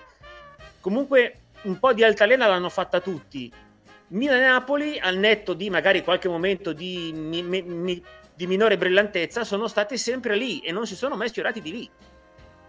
E, e quindi sono andate avanti in modo molto, molto lineare. In Napoli, secondo me, per ragioni diverse. Il Milan ha costruito una, una, migliore solidità di gioco. Il Napoli è partito con un po' di confusione e poi ha messo, ha messo tutto dentro bene perché ha fatto girare tutta la sua parte tecnica. E secondo me Napoli sta mostrando una solidità, una continuità che a parte il Milan le altre non hanno. Le altre non hanno. È sono vero che due, che sono che due allenatori che hanno sistemato tutto, eh. Eh, sì, certo, perché gli sono messi. Spalletti quest'anno, Pioli addirittura da tre anni, si sono messi a lavorare e hanno rifatto ordine. E, è vero, come diceva Gianluca, che rispetto al Milan il Napoli ha meno soluzioni alternative perché eh, il Milan ha un po' per far fronte agli infortuni, un po' perché comunque la gente ce l'ha, l'ha voluta provare. Attenzione qui a Bologna, attenzione Arnautovic che Solo scappa! davanti al portiere, la palla è fuori, ancora occasione per il Bologna che non, che non, riesce a segnare il gol dell'1-0. Vai. Grande occasione per il Bologna. Arnatovic scappa in contropiede da solo, arriva davanti al. Scappa in contropiede alla difesa delle, de, de, dell'Atalanta. Si fa praticamente metà campo da solo, arriva davanti al portiere anche un po' contrastato. Prova a toccarla sotto, ma la mette fuori. Che peccato. Che sì, tra l'altro, non Segnalo abbiamo... solo che l'Atalanta ha fatto due, due cambi, cambi. Infatti, volevo dirvi. Vai. Blemi della stagione fuori Pessina che è irriconoscibile dall'europeo, è letteralmente uno dei peggiori di quest'anno Atalanta dentro Mihaila e ripeto, per non far giocare Lovato gioca Scalvini adesso dopo un Muriel tempo cosa sbaglia? E poi è uscito Scalvini per far posto a Palomino lì, diciamo. Poi dite che io sono fissato con Lovato, fa giocare ancora Scalvini, lo leva sempre dopo un tempo. Perché è qui? Se non gioca e non, Non lo, non vuole tenere un tempo per far riposare Palomino. Era Però tra, le partite le devi vincere. Era perché tra l'altro- Scalvini quest'anno non lo capisce. era tra l'altro fuori gioco di Muriel, infatti si riparte con un calcio di punizione per il, per il Bologna. Sì. Eh, tornando, tornando, diciamo, eh, tornando, tornando, diciamo, alla. Beh, detto questo, l'Udinese si salva di quelle dietro e quella che è messa meglio, siamo tutti d'accordo. eh. sì, siamo tutti Parla d'accordo. solo di Certamente 17 sì. gol in due, non ce l'ha nessuno dietro.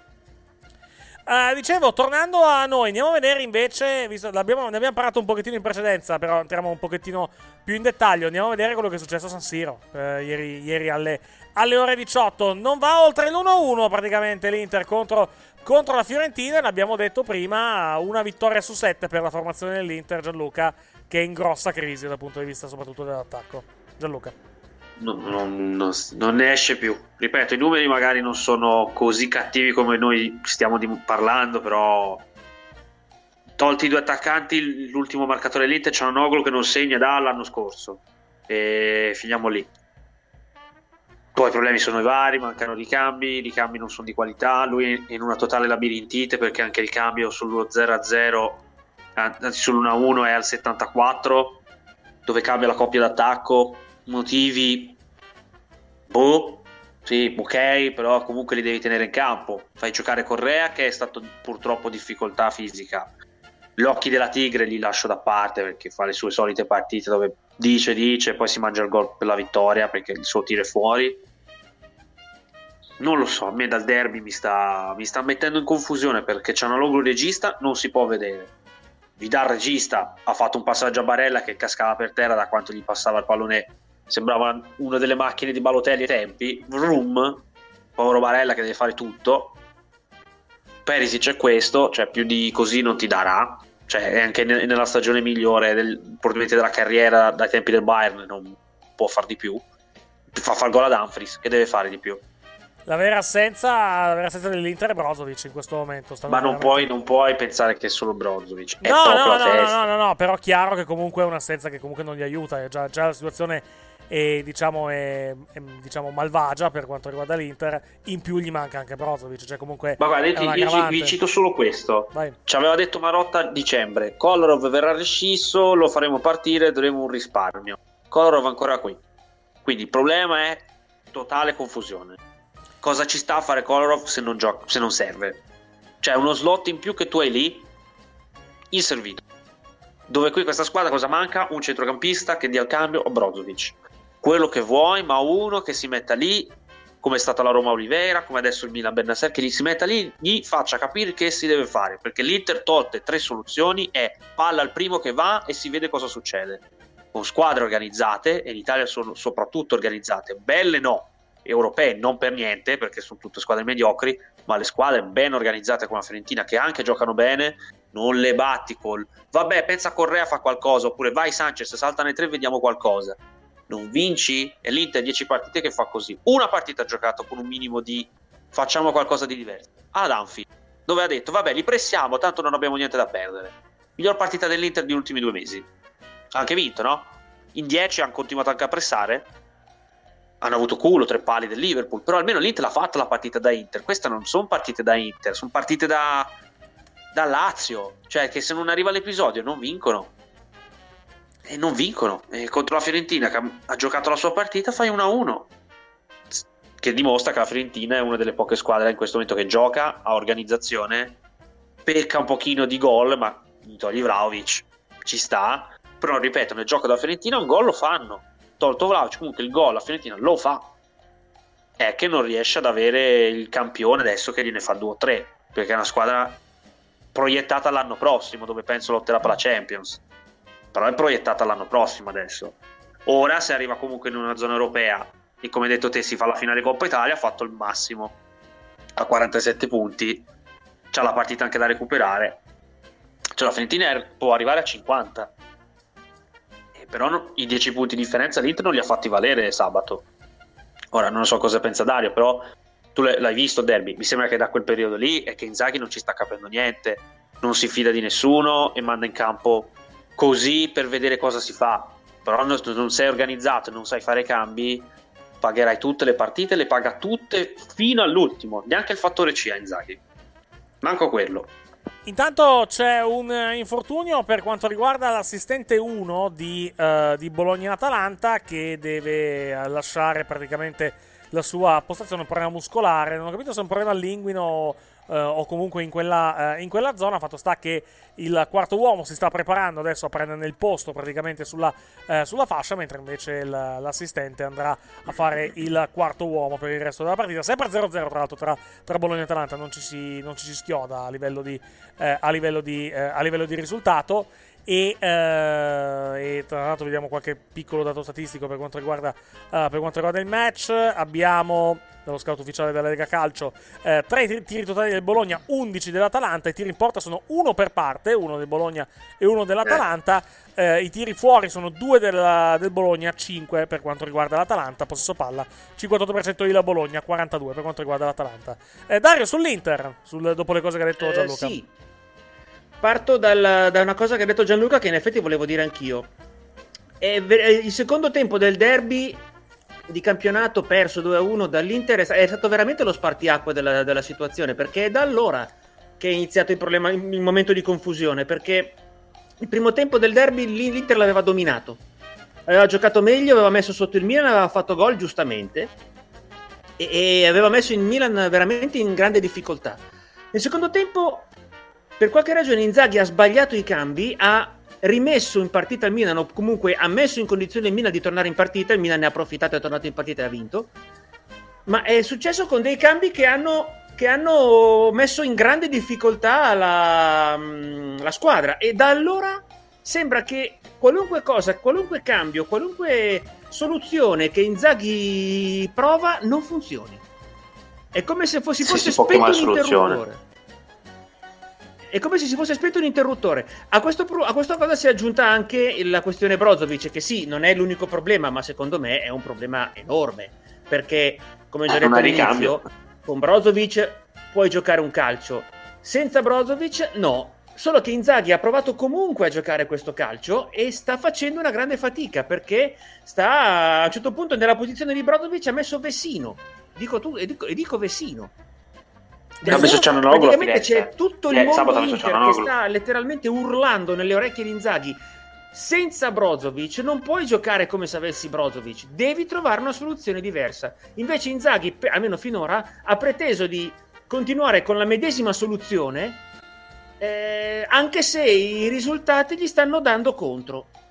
Qui c'è probabilmente un'ostinazione che non so se derivi dal- dalla tigna di Inzaghi di trovare una soluzione andando avanti così com'è o da una non oso pensare ad una scarsa preparazione di Inzaghi perché onestamente Inzaghi mi sembra ci abbia dimostrato di essere in grado di gestire una squadra anche di alto livello. È una cosa No, ma- veramente veramente strana. Poi vabbè, c'è anche una produzione offensiva complicata perché ad esempio Geco è in un cattivo momento Lautaro continua a non, a non combinare molto. Sembrava che si fosse risollevato con la tripletta ma anche quando tutti dicevano è tornato, Lauta- è tornato Lautaro, sì, ma Lautaro tre gol sì li ha fatti, ma li ha fatti alla Salernitana. Eh, sono le altre le partite dove devi mostrarti di altra categoria. E per ora, in questo periodo, Lautaro sta continuando a non segnare, sta continuando a fare fatica. Continua a fare fatica Geco. Eh, Sanchez, eh, giustamente diceva Gianluca, continua a dire se mi fate giocare io ho fatto le grandi giocate, sì, ma giusto nel- con, la, con la Juventus eh, in Supercoppa, poi tutte le altre volte eh, ha fatto, tranne forse con, eh, quando ha salvato la Ghirba col Torino, ha fatto, ha fatto, ha fatto pippa, perdonate il, il te- termine. Non è un attaccante che ti Correa, risolve le partite. non. Non è il Caicedo di Inzaghi, dai. Eh. Alla Lazio ce l'aveva, all'Inter non ce l'ha. Anche quella è una cosa che non ha portato a, a Milano. Perché Eh. Correa è sempre rotto e Caicedo non c'è. E il tuo Caicedo dovrebbe essere Sanchez. Vabbè, fa un gol ogni morte di papa.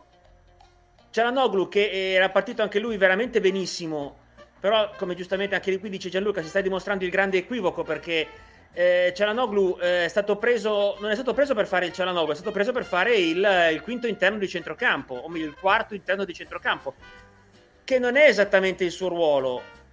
Fin quando è stato in ottima forma l'ha fatto anche bene. Dopo, però, adesso che magari sta cominciando a fare più fatica, anche per un momento così di, di appannamento che ci può stare in una stagione lunga, eh, sta, sta cominciando a fare, ad avere difficoltà, a non trovare più i palloni giusti, i ritmi giusti.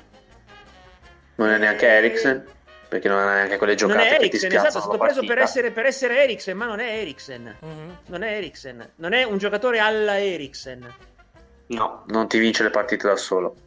Eh, no, esatto, non, no, ma non lo, non lo faceva neanche col Milan, figuriamoci, figuriamoci Eh, con l'Inter è sempre il grande equivoco. È un po' tutto, Esatto. ma adesso un po' tutto non basta. E Perisic, per quanto è la sua migliore annata, cosa deve fare più di far fare gol a Dumfries? Cioè, cosa gli dobbiamo chiedere? Di far tripletta? È gioco esterno, non può farlo. E a da Idem Dumfries. Vai. Idem Dumfries all'opposto, che è l'altro, eh, uno, uno, uno degli altri grandi acquisti di quest'Inter, secondo me è uno, stato, è uno dei migliori della stagione. Non gioca sempre, però mh, secondo me è uno dei più pericolosi. Ha dei problemi, delle difficoltà in fase di copertura. Però è sicuramente uno dei più pericolosi. Però anche a lui non puoi chiedere di fare, appunto, di fare triplette, giusta- come giustamente diceva Gianluca. E quello che sembra in generale è che Inzaghi, nel momento in cui lo schema base non funziona, non sta, fa fatica a trovare alternative o comunque non cerca delle alternative, cerca di fare la stessa cosa con altri uomini. Senza Non però funziona. rendersi conto che forse con quegli uomini che ha non può fare la stessa cosa, deve, devi apportare dei correttivi, ma non sembra neanche volerli apportare.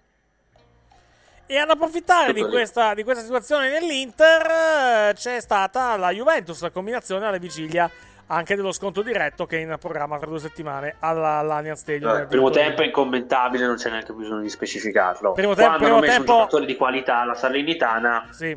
possiamo parlare di una partita dove ha giocato meglio la Juve tranquillamente. Perché almeno, almeno la Salernitana con un Emerson in più palleggia Primo- un po'. Ma infatti il primo allora tempo, primo, primo tempo doveva finire almeno 4-0, solo che ci siamo No, mangiati. infatti non lo commentiamo ci siamo, neanche. ci siamo mangiati Emerson, du- eh, due che è l'unico gol. giocatore della Salernitana, si vede. Ci siamo mangiati due gol clamorosi davanti alla porta. eh, che, vabbè, in altre partite magari la paghi una situazione di questo tipo. Fortunatamente oggi non è stato così. Vabbè, diciamo che dopo il rimbalzone di Villarreal, che è ancora uno scandalo, che lo voglia mettere Allegri o no, perché Villarreal via- in Champions farà un fortino che non finisce più, non è che fa un'altra partita e meri alla spregiudicatezza. Con la Sanitana è facile, un tempo è praticamente passeggiato, non, non c'era niente. Quando è entrato lo, eh, Emerson, il brasiliano, perlomeno hanno fatto dei tiri, Scesni ha sporcato i guanti e ha, Sì, ha continuato il suo crescendo È vero. perché ha comunque salvato bene, ha fatto anche tanti pararigori, anche oggi non ha preso il gollettino che piglia di solito la Juve, perché si è impegnato molto bene. Generale ha fatto la partita la Juve, c'è poco da dire. Almeno Nicola non ha preso 5 gol come con l'Inter, quella è l'unica cosa buona, perché si è accorto dopo un tempo, qui ne piglio 10. Cominciamo a fare dei correttivi e già Nicola fa meglio di Inzaghi, il correttivo è non abbiamo preso gol, abbiamo anche creato delle occasioni. Poi rischiavamo il terzo, ma almeno tirato. Nel primo era da prenderlo a cioè quel centrocampo lì era indifendibile tant'è che la Juve cominciava, ha fatto 3 o 4 palleggi con Dybala c'era da chiedersi perché a Villarreal non è successo questo. È perché Villarreal non è la Salernitana. Ed Emery non- non- come Nicola non ragiona. Quello non gioca perché no. Dario, sulla Juventus, alla, più che altro ti, ti, diciamo, ti oriento il discorso in ottica Juventus-Inter, come arrivano le due squadre a questa, a questa partita, tenendo conto che ci saranno due settimane di pausa, quindi comunque ci sarà anche tutto il tempo eventualmente di recuperare per chi dovesse essere in difficoltà. Sì, ehm, secondo me sarà una partita. Provo a buttarla lì. Non mi aspetto una partita molto divertente. Perché da un lato l'Inter. Sì, ok, due settimane per recuperare, ma la fatica che fai è- è Sì. di- non è di, di gambe, è Sì, di la, gioco. la possibilità e la puzza di 0-0 effettivamente c'è, eh, per- perché bene o male, quando hai delle aspettative va sempre a finire così da- con, con quello lo ti fa il Milan e Dario immagino lo 0-0 o 1-1 o Vabbè. 2-2 Sì, certo. Vai Dario.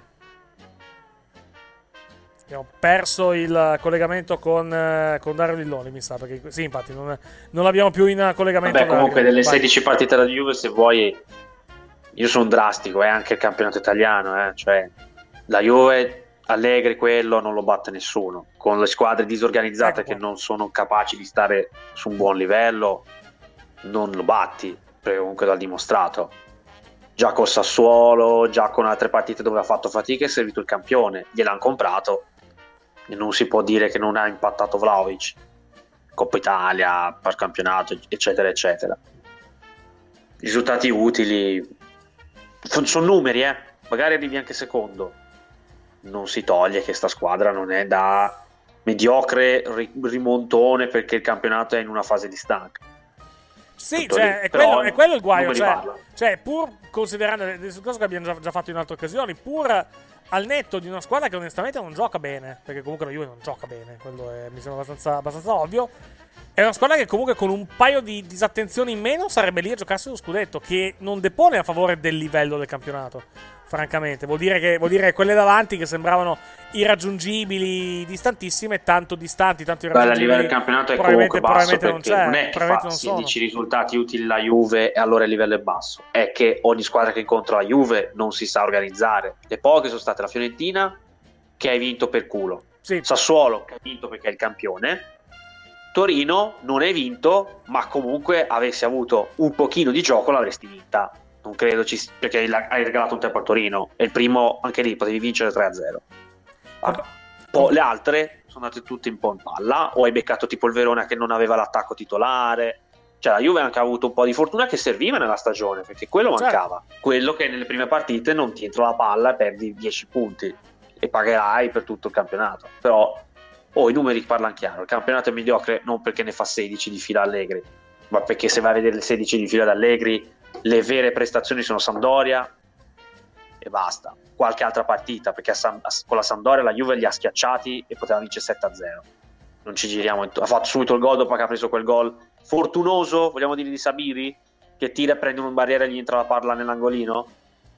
Cioè, è tutto lì, eh. Per quello poi ci rimango di male che la Juve ha perso, perché almeno a Be- a Genova ha detto questa fa schifo, la schiacciamo. ed è stata schiacciata. Anche oggi con la Salernitana per un tempo non c'era neanche modo di parlare della partita. Abbiamo, Poi ri- il secondo, quello lì. abbiamo ritrovato Dario Lilloni, completa il discorso che stavi facendo prima, prima di cadere.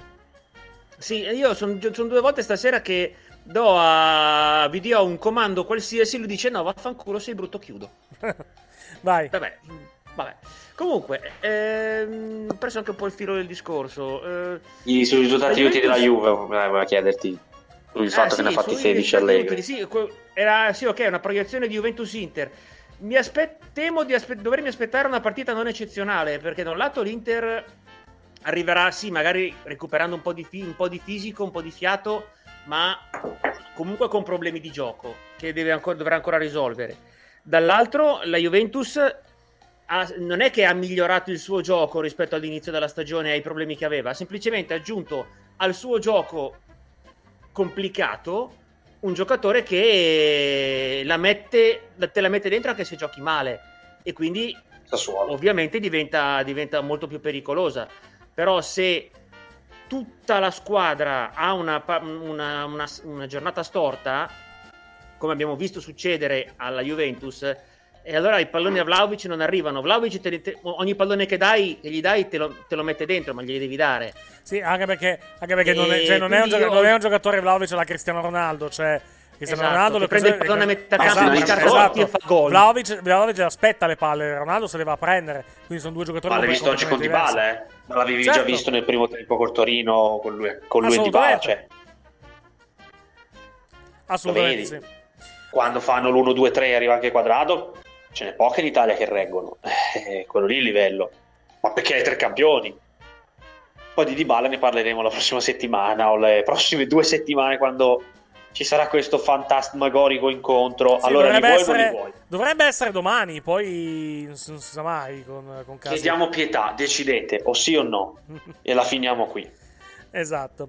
Ah, parlando di settimane, andiamo a vedere il prossimo turno del campionato di Serie A.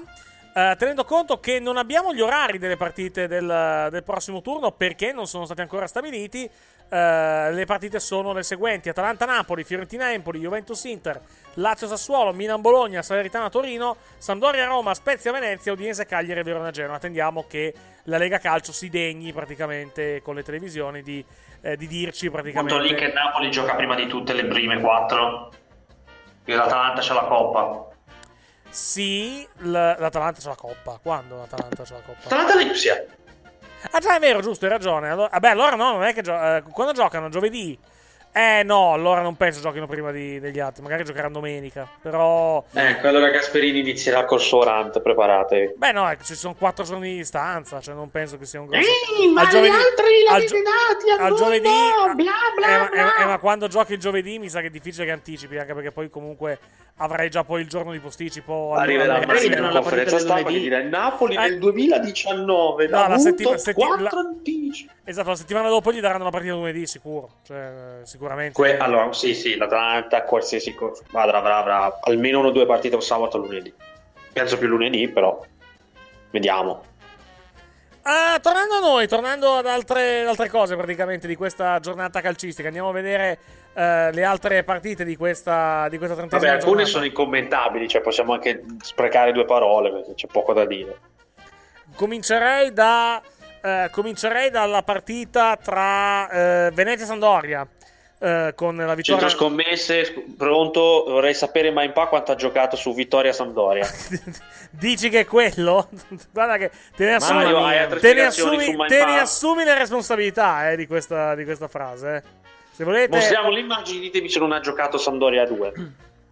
Se volete, se, se avete praticamente querele o altre cose, Rossi Gianluca, residente in Sì, ho Toscana. capito, ma non gioca Romero, ma non è che la, Sam- la Venezia fa queste robe qua. Cioè, la Sampdoria ha detto, ah grazie, ci date tre punti? Madonna, che bello. Sì, qui lo rivediamo, qui lo stiamo vedendo l- l'errore, tra l'altro. Ma dai, primo- ma, ma dai, ma, non, errore non, che ha giocano per la salvezza, Dalmazia. ma non lo fa nessuno sta roba qui, su. Dario, cosa vuoi aggiungere? Bah, guarda, è una roba veramente incredibile. Perché io una, una lentezza di questo tipo, in, questo- in quello che è veramente un Marcantonio veramente allucinante.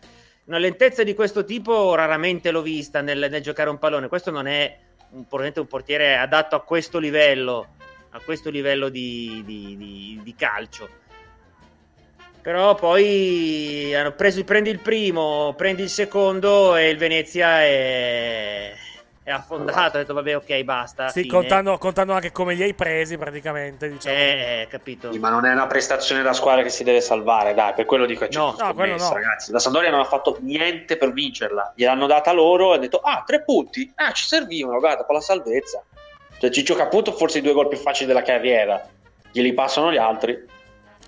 Beh, il terzo, terzo magari no, il terzo magari no, perché comunque il terzo è una bella azione del... il terzo, scusami, il secondo è una bella azione della, della Samp. Sì, ma parte da un errore ancora di loro che non la Quello passano sì, al portiere loro fanno. Quello loro. sì, quello sicuramente. Però comunque la Sampdoria fa una, fa una buona, fa un buon sopata in, quella, in quello che so. Il primo, vabbè, il primo è regalato, il primo è veramente regalato dal, diciamo, dalla- dal portiere. La Sampdoria salvo solo Sabiri che già in B giocava molto bene e Giampaolo all'improvviso ah sei lungo e giochi bene coi piedi Mm, sarei il mio nuovo e mettete voi il giocatore di Giampaolo che ha fatto famoso ecco Sabiri è un altro dei prossimi Il mio nuovo Krunic. Top. Però, no però attenzione. trequartista Mm. Mm.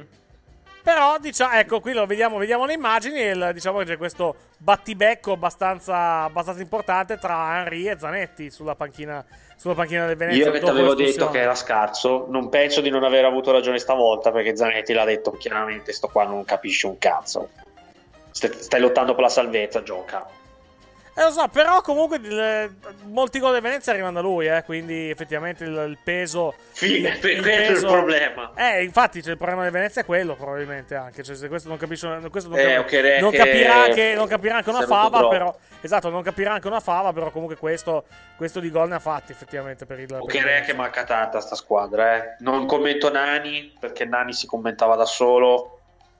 Però che che mi ha deluso tanto. Ne avevo tanta di, di aspettative, ma ha troppi problemi fisici. E Aramu da solo non può reggere la barca. Ci prova, ma è quasi impossibile. E... Niente, stanno anche pagando secondo me anche l'assenza di Cuisance. Perché Cuisance a centrocampo ti dava un pochino di calibro Adesso c'è Fiordilino, che con tutto il rispetto gli ho visto senza fare 4 tunnel a Fiordilino, la partita finisce lì, eh. Cioè Sensi fa 4 tunnel, perché trova un giocatore non di categoria e si diverte. Poi Sabiri, figuriamoci Sabiri che con i suoi 1,94... Scusi, si leva che devo andare in contropiede? Grazie, ecco, si è levato.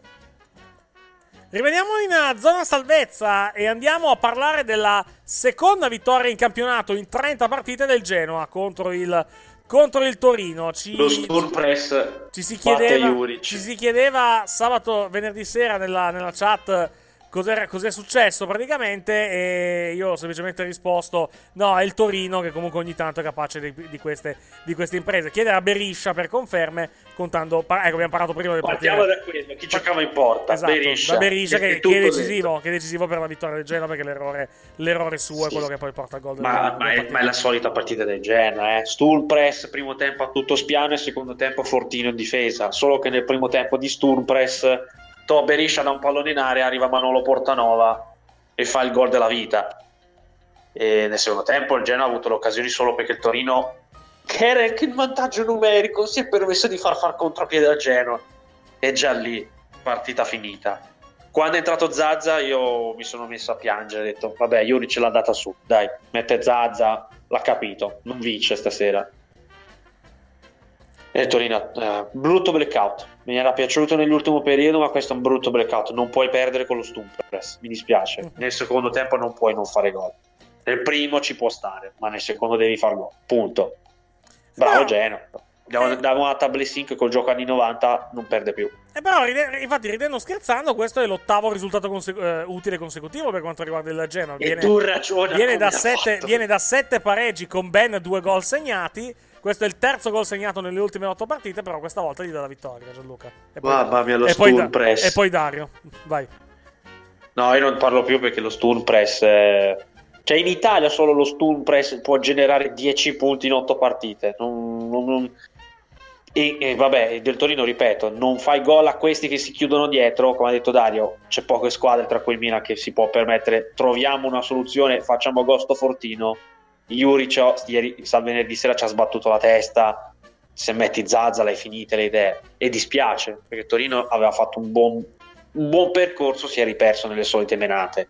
Io ho visto fare a Rodriguez il regista dietro non l'avete ancora capito. Non può tenere il pallone nel 2022 deve solo battere e passarla. Punto. Quanto, quanto, è, quanto, quanto la situazione del Torino, eh, Gianluca, poi sentiamo Dario, è, è dipendente dal, diciamo, da- dai problemi di Belotti? Cioè, quanto è Belotti dipendente questo, questo Torino, secondo te? Eh, lo sarebbe tanto, però aveva dimostrato in un periodo di non esserlo più, solo che dai, fallo giocare che magari si convince. Ok, a me mi sembra che sia Ma scusate, come si gioca con questa squadra? No, perché io vorrei la palla in aria. Ah, la devo prendere a 50 metri dalla porta? Eh, ma lo faccio da 5 anni, ragazzi, non ho più voglia, eh. Ma mi sembra siamo arrivati a questo. Poi arriva stanco davanti alla porta l'età e gli acciacchi gli, gli pesano. Ti ripeto, Torino senza stava andando bene. E presidente si è imposto, magari si riconvince il ragazzo.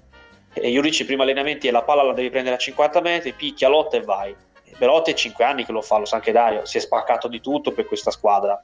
Basta. L'ha anche detto chiaro, chiaro e tondo. O mi date un sacco di soldi o prendo e vado in una squadra che mi mette in porta. Punto. Dario, su Genoa e Torino. Eh, ma, eh, il Genoa capisco lo Sturm Press, capisco eh, il fatto che comunque è al settimo risultato utile consecutivo di cui sei pareggi, se ho capito bene. Sette pareggi e una vittoria. Sette sono Sette pareggi e una sono vittoria. Però non è un ruolino che ti permette di salvarti se parti da questa posizione, perché con questo questa fila di risultati utili, il Genoa dov'è? Sempre penultimo insieme al Venezia a 22 punti. E non si ve- e nonostante il fatto che il Venezia abbia perso le ultime 4, 4 di fila, e però continui a non, eh, a non, a non- a non recuperare posizioni. Evidentemente non è abbastanza. Se il Genoa fosse, non dico tanto, a, non dico in zona eh, quartultimo, ma quintultimo, probabilmente com- comincerebbe anche a risalire a mettersi in posizione tranquilla. Ma adesso, con tutto quello che hai da recuperare, eh, questi risultati qui, questi punti non ti bastano, non stai recuperando. Non stai recuperando. Poi le squadre lo capiranno come Beh, battere lo Genoa- eh, dopo un Genoa, Genoa comunque è, a, è a tre punti dal Cagliari in questo momento. Cagliari è quarto ultimo, quindi... Eh, ho capito, ma non si- io non vedo il Genoa re- andare, andare. Non vedo il Genoa recuperare il Cagliari se va avanti così. No, eh, bisogna vedere cosa fa, cosa fa il Cagliari. Cioè, cosa... Chiaro che il Genoa non può andare avanti a colpi di un punticino a partita, anche perché di giornate ne mancano otto. Quindi non è che ci sia Allora, guarda che ragazzi, è gara tra difficoltà, perché comunque sono tutte e tre squadre con grosse difficoltà, il Genoa ce l'ha veramente grossa. Però ripeto, è l'unica cosa che Blessin col gioco più brutto mai visto può fare è che non ha perso punti, è l'unica cosa buona. Ti dirà, io sulle quattro sconfitte ho fatto i quattro punti. E quest'anno in Serie A bastano, in altri anni non ti servivano una beata sega quattro punti su quattro sconfitte degli altri. E quest'anno trova il Venezia che non segna più e che fa veramente regali a chiunque e il Cagliari che comunque come genere è partito forte, adesso in calo, però come ha detto Dario, anche io spero, penso Cagliari per, per come gioca un colpone finale lo dà. Il Venezia è l'unica che mi stupisce, però Venezia è terzo ultimo e lì non cambi, lo puoi sorpassare ma finisce lì.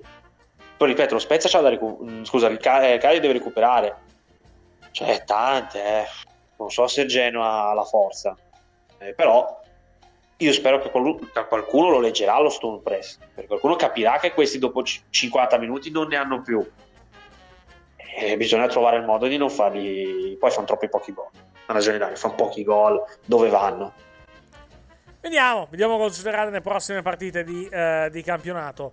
Eh, andiamo avanti con le altre gare di No, questa- aspetta, fagli dire dare sul Torino, va, che, Vai, vai, visto vai. che Ok. Gallo se ne è parlato tanto di Milan, di Roma, cioè, non so se anche te sei d'accordo, a me mi sembra che lui al fatto che Juric gli chieda le solite cose si sia un po' scocciato, cioè se deve giocare e gli richiedono le stesse cose degli ultimi anni, Belotti dice scusate, io l'ho fatto per 5 anni, mi sono anche rotto, fisicamente e mentalmente, basta, E Kai sono vado due una però. squadra e mi mette in aria. E Cal- gol dell'Atalanta. Gol, gol dell'Atalanta che passa in vantaggio al minuto 82 intanto nel corso di questo Bologna-Atalanta. Bologna-Atalanta 0-1 con il gol realizzato da... eh, da vediamo un po' dal 99. numero Sissè, 99 no, Sissè, Sissè ha segnato, ha segnato Sissè a 8 minuti dalla conclusione Eh, Bologna questo è 0 Atalanta forte. 1 Questa è la- Vediamo. ma- questo me l'ha detto Leo, eh, preciso. Ah, ah, ah, che attenzione, attenzione, attenzione, si sta secondo No, me. non è in fuorigioco. Secondo me sì, secondo me è in fuorigioco. No, ce n'è uno sotto che lo tiene. Sei sicuro? Sotto Ce n'è c'è uno lo tiene. Sì, Sì, sì, sì, ce n'è uno sotto che lo tiene, che lo tiene in gioco, ma alla grande proprio. Adesso dovrà- lo, lo, dovrò- devo Assist vedere- di Marione, eh, di Marione Pasalic. devo- Che devo- di devo andare a rivedermela, devo andare a rivedermela da, da, da un'altra angolazione allora, perché Comunque questo io spero non lo bruci chiunque sarà l'allenatore dell'Atalanta il prossimo anno perché questo me, me l'ha detto Leo eh io non l'avevo ancora visto questo fa on- in ogni go ha fatto credo ogni presenza gol da quando è semiprofessionista Confermato Buono, il gol, ma, ma mi sembrava mi sembrava netto. Adesso lo, lo- lo riguardo. Sissé che ha fatto gol al Milan in andata di Europa League l'anno scorso? no no questo è 18 anni il ragazzino questo è uno di Ah, quelli ok. della, can- della prima cantera via, da quando hanno creato l'Atalanta Center Scalvini è l'ultimo arrivato questo però è forte questo fa gol ogni volta che tocca palla veramente bah incredibile Tanto pallone che viene che finisce adesso nella nella- tra le mani del portiere della- dell'Atalanta Musso. Quindi 1-0 per l'Atalanta. Atalanta che con questo, con questo risultato sale a quota 51, in 51. classifica, aggancia, aggancia la Roma al quinto posto in, eh, in graduatoria. Non è neanche una buona notizia per l'Inter perché per il recupero troverà un Bologna che deve far punti, eh. Perché come dicevamo prima, se salgono Sì, su, ammesso che Bologna lo più giochino sto Cagliari. recupero. Sì, dico, sì, confermo. che lo giochino perché Sì. ancora un po' lo fanno giocare a campionato finito e daranno all'Inter l'ultima, l'ultima, l'ultima parola. Allora, i giocatori, Ah, sì. I giocatori che tiene in gioco, eh, che tiene in gioco Il tre. eh, il 3 Iki, eh, o Aki, non so come, come, Ah, povero come- Iki. come si pronuncia. Iki. Iki, Iki che tiene in, gioco, tiene in gioco praticamente Sissé nell'occasione del gol del Comunque 1-0. no, parlavamo di Velotti, chiedevo giust- giustamente a Dario se anche lui ha quella sensazione lì, che lui si sia un po' stancato Sì. di fare quel... Sì, il eh, prendo le botte e porto la palla su io. Sì, anche perché probabilmente Velotti potrebbe essere, però al netto che io ne ero molto più convinto inizio stagione, adesso lo sono molto meno. Mhm. Potrebbe trovare una, come dire, una, un nuovo, un nuovo stimolo alla sua carriera in una squadra proprio come il Milan, che comunque non, non chiede all'attaccante di, fare, di tornare tanto indietro. Se, o se Ibrahimovic che vuole fare lui il regista, il regista offensivo e lo fa, se no sei, sei Belotti, è come dire che sei Giroud. Mhm. Ti teni- ah, sei lì per sta- essere in area, far salire la squadra, fare le sponde e trovare ogni tanto anche fare, fare un po' di gol, benissimo. Probabilmente Belotti è anche più in grado, essendo sano, è anche più in grado, secondo me, di Giroud di fare questa cosa, ma ormai il Milan, visto con le difficoltà anche fisiche di Belotti, ha virato su altro e sembra stia per, sia, per, eh, sia puntato fortissimo su Orighi. Però Belotti, Belotti ha... Purtroppo ha perso il Boh, treno, secondo me. Ha perso il treno, ha perso il treno, gliel'ha fatto un po' perdere anche, anche Cairo che l'ha tenuto fino, fino alla morte pur di, pur di non farlo andare via. Eh, però E il adesso- non, è, non è arrivato dove gli ha detto Cairo sarebbe arrivato. Comunque in Europa non ci Esatto, sono più e- tornati. E quando poteva lui- vincere, boh. e quando poteva, Cairo poteva fare i bei soldi vendendolo, ha voluto tenerlo perché diceva no, con questo toro, resta che con questo toro andiamo lontano, invece eh, adesso finisce che Belotti resta al Torino perché alla cifra che chiede Cairo nessuno lo vuole. E, È l'unico Belotti che è adesso- Toronto, eh, però eh, deve scegliere lui. deve scegliere lui e adesso però forse ha perso il treno anche proprio per via dei tanti problemi fisici che ha avuto. E il resto del Torino, Torino vabbè ci può stare, comunque non è uno squadrone di, di- di- fenomeni, per quanto Juric li abbia rivoltati come un calzino, gli abbia dato un'identità, come dire, di squadra tosta, qualche passaggio a vuoto può, può arrivare, inevitabilmente arriva ed è arrivato a questo giro. È arrivato a questo Sì, giro. col E- recupero andrebbero a 38 se vincono. Comunque la, sta- la stagione Sì. del Torino è già, è già andata perché comunque il Torino è in una situazione di comoda tranquillità e aspetta in poltrona alla fine della stagione cercando di vincere il più possibile per essere comunque più in alto possibile Eh, e sì. fare una bella, una bella figura. Già, già se si libererà degli stipendi di Zazza Izzo può fare mercato e quindi a quel punto lì Esatto. comincerà a rifare una squadra un po' più sulle sue corde. eh. Penso andrà a pescare un po' da Verona per, per andare un po' a rinforzare la squadra. eh. Per come intende lui il calcio, penso andrà a pescare a Verona. C'ho un'idea che qualche ex Hellas lui lo voglia per metterlo in squadra.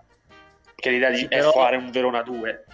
Dipende quale, perché se vai a prendere un, qualche Excellas, ok, va bene, ma se vai a chiedere un Barak o qualcosa del genere, Barak è destinato a squadre un pochino più su, eh. Vediamo, eh. che per esempio Ricci che si vede che sta facendo il trattamento Juric a Empoli poteva permettersi di perdere la palla, a Torino arriva il frustatone da dietro sulla gamba perché ha perso un altro pallone deficiente. Eh, mi sembra che lui, come il Belotti che sta bene, eh, cioè che è arrivato, ah sto in aria mister, dove vai tu? La palla si prende a 40 metri. E Belotti un po' ci ha perso, anche con la partita di ieri. Gli arrivava la palla ma era troppo lontana e non ha l'energia adesso per, per fare qualsiasi cosa che sia saltare un uomo, eh. cioè deve stare in aria ma non, non può perché se non va a dare una mano giustamente il muraglione genoano nel secondo tempo lo, lo ha ingabbiato e non hanno fatto niente. Questo è il gol del. Scusami, stiamo vedendo il gol del vantaggio dell'Atalanta. Questa è la rete realizzata da Sissé circa un 2-3 minuti fa. Molto bello il, eh, diciamo, l'azione, il passaggio che è arrivato per Sissé da parte, del, da parte del compagno. Quindi 1-0 per l'Atalanta. Si sta decidendo il match in questi, eh, in questi minuti. Mancano Mario. due, due minuti alla conclusione di questo. Di questo Torna a match. Londra che c'è bisogno Mario, sei ancora Eh, mi sa giovane. che ci sarà bisogno, sì, Ma- perché il Chelsea Cos'è? rifonda, eh. Era una vaga citazione del caso Scafroglia, quella che hai appena, hai appena Sì, fatto. era una citazione, no, non Vaga. affondiamo. Però Esatto. comunque sarebbe partita la rifondazione. Il problema è che è una rifondazione senza pretese di sostituirli. Cioè, sì, sì, incassiamo, poi vediamo. Eh, ecco, parliamo un attimo del Chelsea, apriamo un attimo questa, questa parentesi, perché comunque gli Vabbè, acquirenti... stiamo per essere presi dall'ex acqui- proprietario del Liverpool. Ha Ah, già è ufficiale? Cioè- cioè- già cioè- il club ha detto che si Saranno rifonda, loro? però Sarà- si rifonda sarà- non come Abramovic. Saranno loro? Cioè, sarà, sarà lui e Sebastian Coe, eh, quelli che prenderanno Penso di sì, però ci saranno dei soldi, però come ha più o meno fatto intendere dalle offerte che girano, non avrete i soldi di Abramovic, ci sono dei giovani interessanti, prendiamo quelli e li sostituiamo. Arriverà Gallagher, tornerà Broja, quindi due pari ruolo vanno via e non li sostituisci. Prendi due che giocano in squadre di Premier, mandi via due top. Poi c'è da rifare tutta la difesa e la rifarai come ha detto Dario, con quello che trovi, perché Rudiger va via, Christensen va via, Spiliqueta a Barcellona, rifacciamo la difesa con quel che si trova.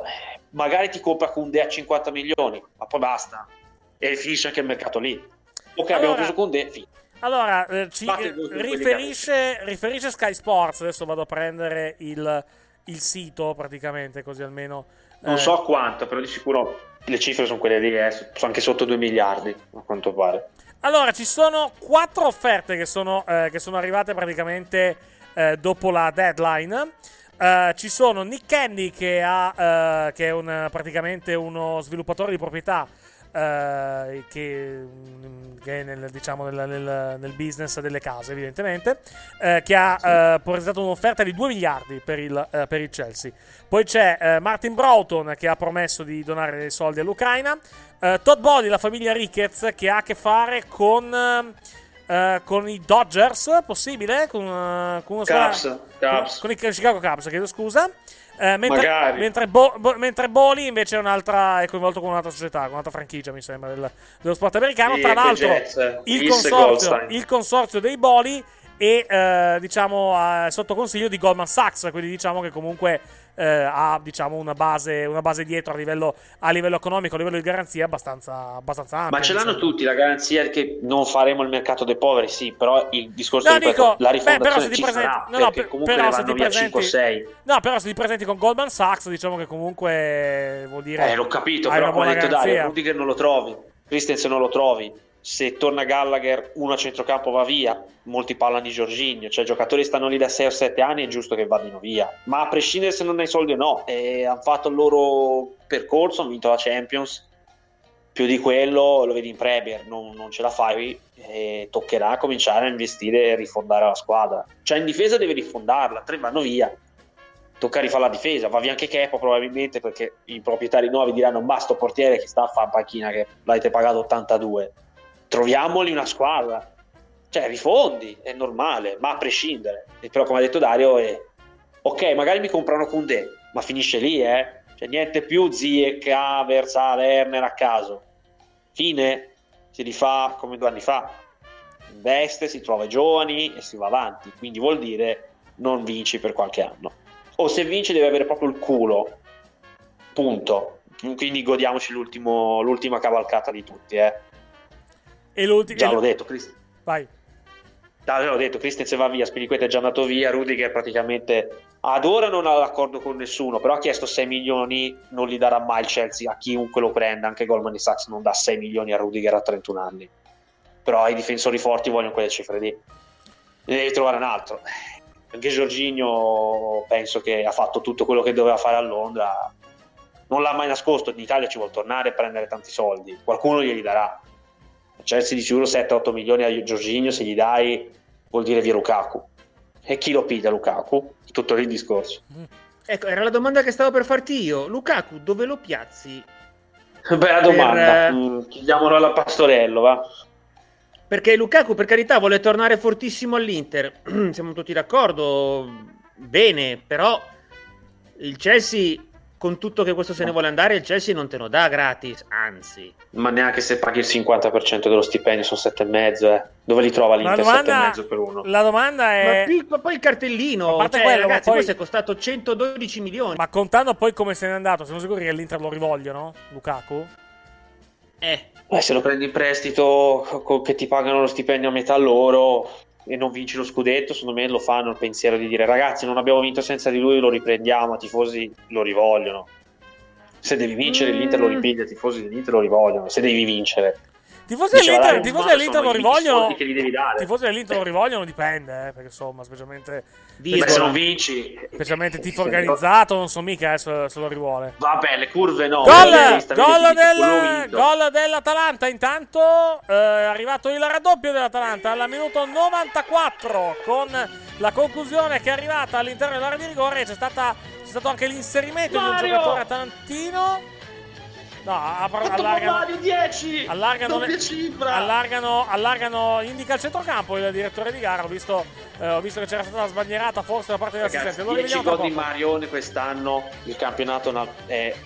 Vabbè, ve l'ho già detto che è di livello... 10 gol di Allora, Pasalic, c'è da, valut- c'è da valutare la posizione di Sissé sulla, sulla destra, perché, bisogna- perché non, è tanto, non è tanto il tiro e la- eh, l'inserimento da parte di Pasalic, perché Pasalic è in posizione, è in posizione regolare, però bisogna valutare la posizione di, di Sissé al momento del passaggio, perché poi eh, Sissé la rimette, la rimette in mezzo, c'è il tiro e poi l'inserimento di Pasalic. Ecco, vedi un giocatore mancava all'Inter, questo. Cosa fa Pasalic? Almeno ti dà un'idea. Va dentro e spazza tutto quello che trova. Non ce l'ha l'Inter. Eh, eh, E infatti, e infatti è stato annullato il gol. Gol annullato, quindi si, No! resta, si resta sull'1-0. Si resta sull'1-0 Ma dai, gioco. doppia cifra di Marione. Fuori gioco, quindi sempre 1-0 per Atalanta, vai. Vabbè, comunque no, dicevano, no, ma chiudiamola. E infatti fuori gioco, vedrà, vedi, fuori gioco di Sissé, vai. Che arrivano i soldi, però ripeto, la rifondazione doveva arrivare a prescindere da Abramovic. Perché comunque ripeto, se già tre, tre difensori sono già andati via prima della guerra, perché l'avevano già detto che andavano via, e deve ricostruire la squadra con che soldi e soprattutto come ha detto Dario se devi farlo con Lukaku a chi lo prendi? Perché ovviamente chiunque chiederà a Lukaku dice le condizioni le dettiamo noi non voi. L'unica cosa che può dettare il Chelsea sono gli stipendi. Perché comunque nessuno può prenderlo a sette e mezzo perché è metà dello stipendio che prende. E cede- cederlo non ne parliamo. Chi cacchio te lo ripaga? È tutto lì il discorso. Dario. Eh, sì, mh, Chelsea, ho già detto quello che dovevo dire, insomma. ehm, allora, sarà una rifondazione che probabilmente non sarà così pesante come può essere la, la rifondazione di, di altre squadre. Perché comunque sì, Chelsea probabilmente avrà un paio d'anni di... fa- farà una rifondazione che, come ha detto Gianluca, era probabilmente già nell'aria sarà probabilmente un tantino più pesante perché la nuova proprietà vuole ripartire probabilmente da, da zero e, rico- e costruirsi diciamo, il suo bilancio anche economicamente un po' alla volta. Però do- secondo me ci saranno un paio d'anni di, di ripresa, di, di tirare fiato Quinti, e partire con gente giovane, però poi cominceranno di nuovo a probabilmente a girare, a girare soldi buoni perché comunque il Chelsea è una società che economicamente rimane in salute. E Sì, sì, sì. E poi... Co- co- col debito, eh. Però è tre anni che, che come Abramovic è stato in positivo, non, lo, non accade da decenni, però... Esatto, quindi ci saranno due anni di, come si dice, di ricostruire un po' di fondamenta, poi però ricominceranno probabilmente ad arrivare i giocatori grossi, quindi va bene, d'accordo, questi due anni Guarda, dove gioca, dove gioca la squadra di nostro amico Fabio c'è Gallagher che è il nostro talento. Lascio stare lo sciacallaggio degli italiani che è subito tutti i club su Conor Gallagher. Se 80 milioni vale, chi li dà? 80 milioni per un inglese al primo anno che fa il, top. Tu credi, Chelsea serve. tu credi alla... rifondate. Tu D'altronde credi, se vogliono Vai. 80 milioni per Jeremy Pino.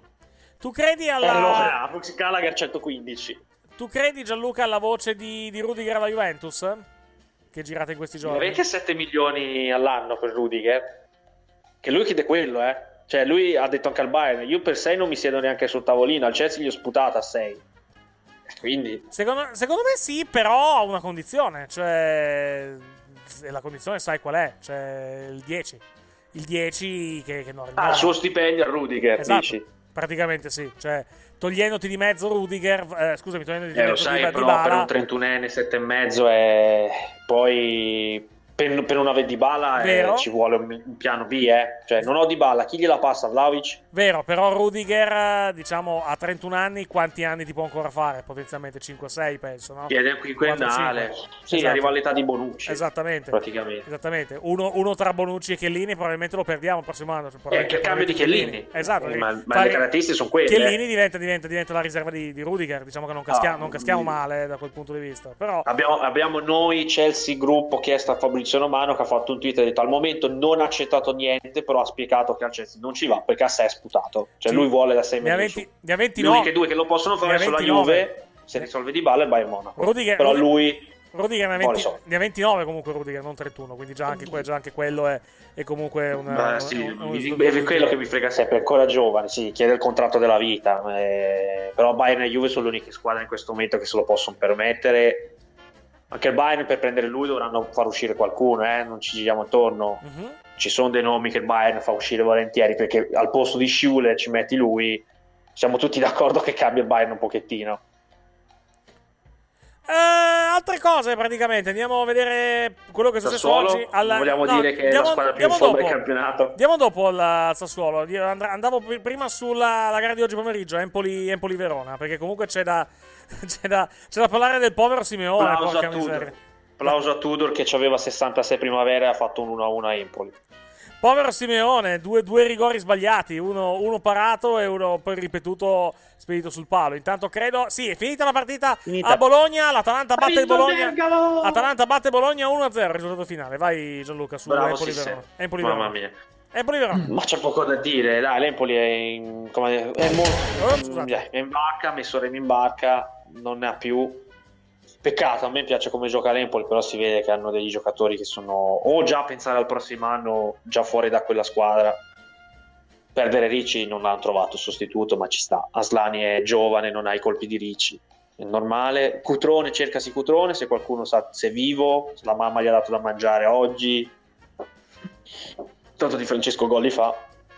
Ripeto, applauso al Verona che era in pere- aveva 15 assenti, ha, ha trovato il gol del primavera e io più di quello a tutto non so cosa gli puoi chiedere quest'anno. Un'altra stagione fantastica del Verona. Tony D'Amico che non è un gangster ma il loro direttore sportivo se la gioca come direttore sportivo dell'anno. eh. Quest'anno, vabbè, penso que- quello del Milan alla fine non ha fatto granché quest'anno, lo, lo dovrebbe vincere negli anni. Cioè se fai un triennio lo vince lui. Quest'anno singolarmente mi sa che è di suo, è del Tony D'Amico. Eh. Lui e quello della Fiorentina.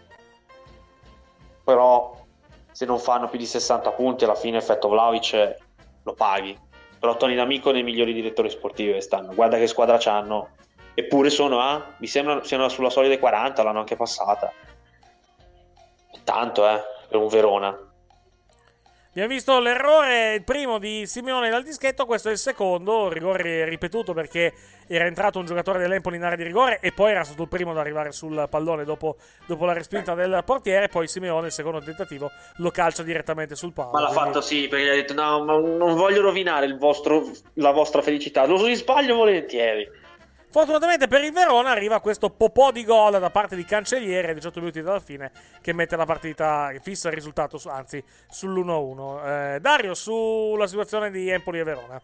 Due squadre tranquille Ma- comunque mi sento di dire.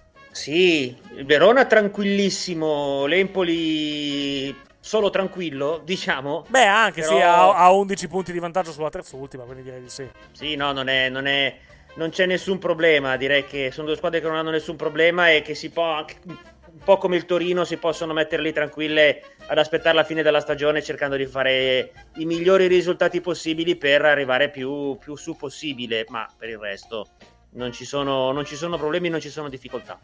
Per cui mh, Vabbè, bravo, bravo il, ehm, il Verona che ha trovato il- la perla eh, da fuori area per riuscire a pareggiare. Va bene, grazie. Ma per il resto, non c'è. Sono due squadre. pochi, eh. Sì, sì, sì, ma sono due squadre che non hanno più molto da chiedere alla stagione, onestamente. quindi. No, stanno già progettando il futuro, dai. Penso sia evidente. L'Empoli ricostruirà da questa, il Verona dovrà ricostruire dai soldi che prende dai- dalle prossime cessioni. Hanno già Sì. fatto mercato, quindi probabilmente non... Vediamo cosa esce fuori. E poi dicevi Sassuolo Spezia, andiamo a vedere anche questo 4-1 del Sassuolo contro la formazione, la Sì, è la mia formazione ultima che toscana. poi devo andare. Non- cioè, è la squadra che gioca meglio in questo momento. Io non, non aggiungo altro. Per quanto amo il mister Motta, e mister Dionisi li ha messi alla, alla ver- li ha messi alle spalle al muro. Eh. Una partita dove li hanno martellati. Sono arrivati i gol da chiunque. È una squadra a questo momento. Stranamente non gioca Kirikesh, ma guarda un po'. E la difesa sembra essere registrata adesso.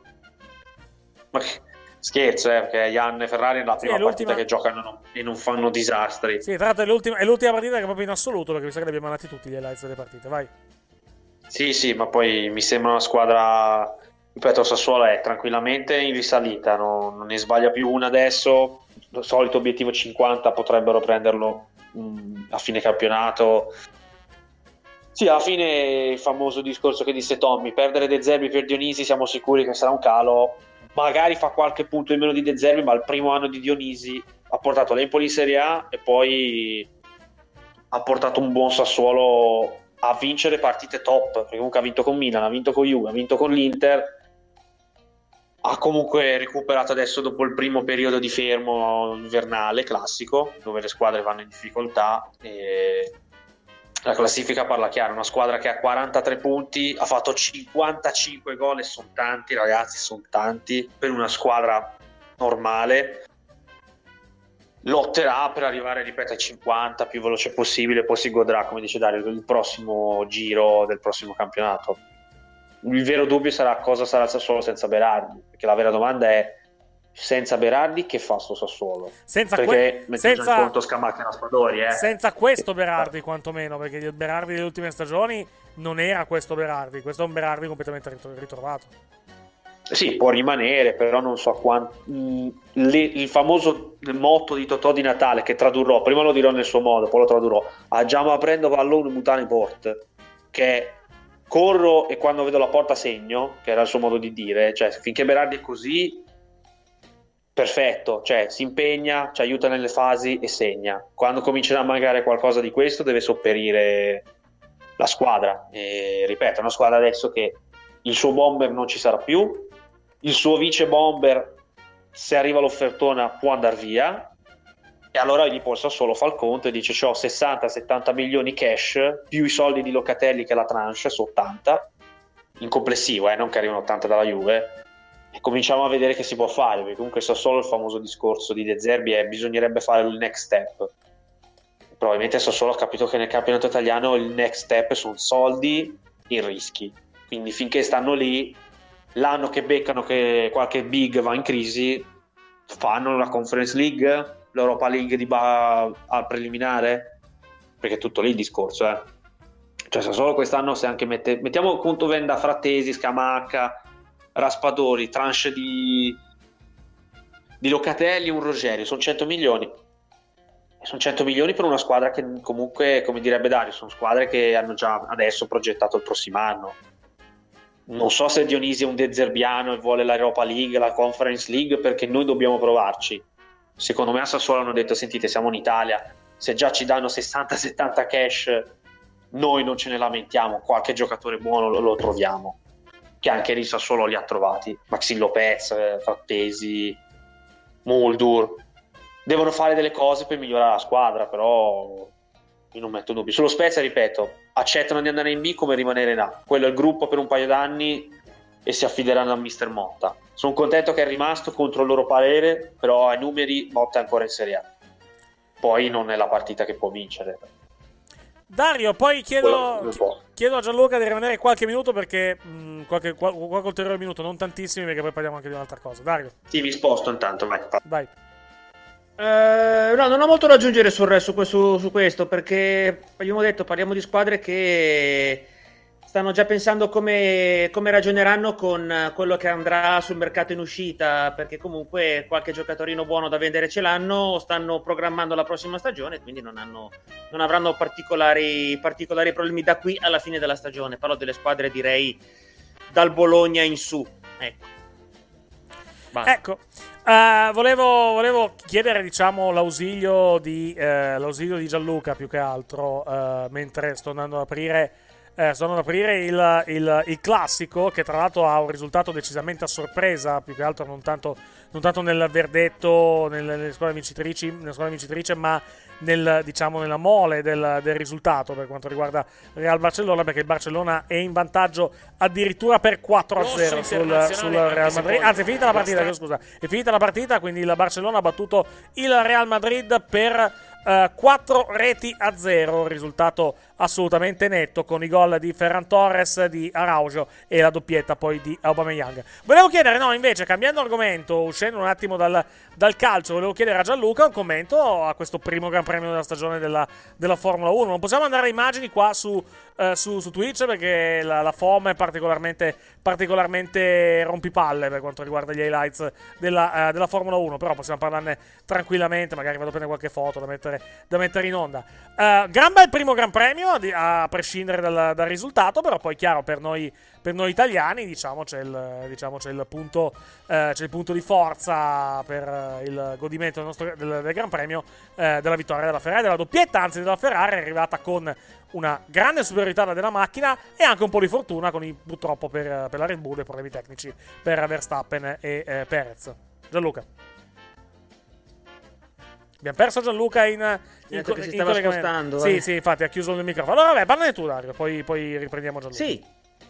Eh, speriamo bene. Speriamo bene che sia, che sia partita veramente forte come... Che questa partenza forte venga, vada avanti poi si confermi nel resto della stagione. Però quando ci dicevano, guardate, che la Ferrari ha eh, praticamente dato su quest'anno e anche il prossimo e fra due anni ripartirà bene perché comunque si ritrova in una situazione dove non, non può fare una buona macchina perché ha- ci sono del- delle regole tecniche e delle penalizzazioni tecniche che le impediscono di fare questo discorso, ma guardate che nel 2022 la Ferrari riparte forte.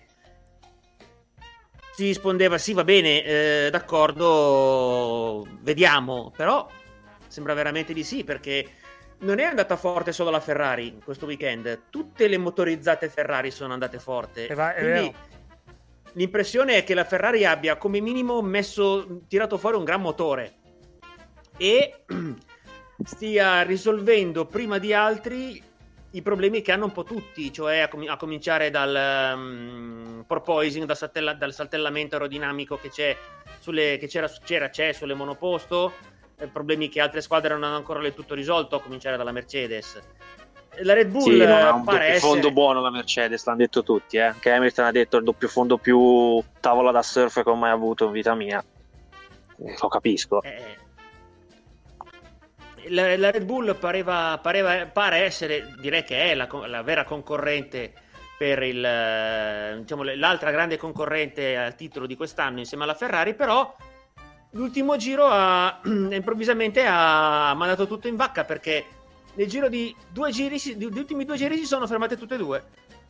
Un Prima- GUK problem, hanno detto tutti. Ah, um, Quindi problemi alla power unit A elettronica. al, motore, sostanzialmente al, al Motore. Sì, E poi la parte a motoristica Perez si è che per spenta la esempio, macchina, lo possiamo cui- dire, loro quest'anno da sboroni fanno da soli. Cioè, è il primo anno che non hanno Honda, Red, fanno tutto loro. Eh, diciamo, Ecco, non è diciamo- che esatto, se l'inizio è questo, direi che, che- che non, pa- non- non è un buon segno, diciamo, la, la cosa. Poi, ovviamente, Eh, ma è la prima è, gara. è solo il primo gran Premio. No, no, è solo il primo Gran Premio, eh, per l'amore di Dio. Già, già, già Jeddah sarà già tra due settimane, sarà già anzi, chiedo scusa, domenica prossima, non tra due settimane, sarà già magari un discorso un pochettino diverso. Tra l'altro, Jeddah è una pista di motore, una pista pesantemente di motore, contando, eh, contando il- i due lunghissimi rettilinei che ha il tracciato della- dell'Arabia Saudita. Eh, Gianluca, Fa una comment- doppietta di nuovo. commenta la gara, Gianluca. Ma sulla gara c'è poco da dire, i test parlavano chiaro. Ferrari era iperfavorita. Magari per un occhio non tecnico, troppo trovarsi la Ferrari doppietta. Io già da venerdì erano arrivati i segnali che, eh, come diceva Dario, il proposing o comunque il saltellamento del doppio fondo, la Ferrari non aveva quel problema, la Mercedes sì.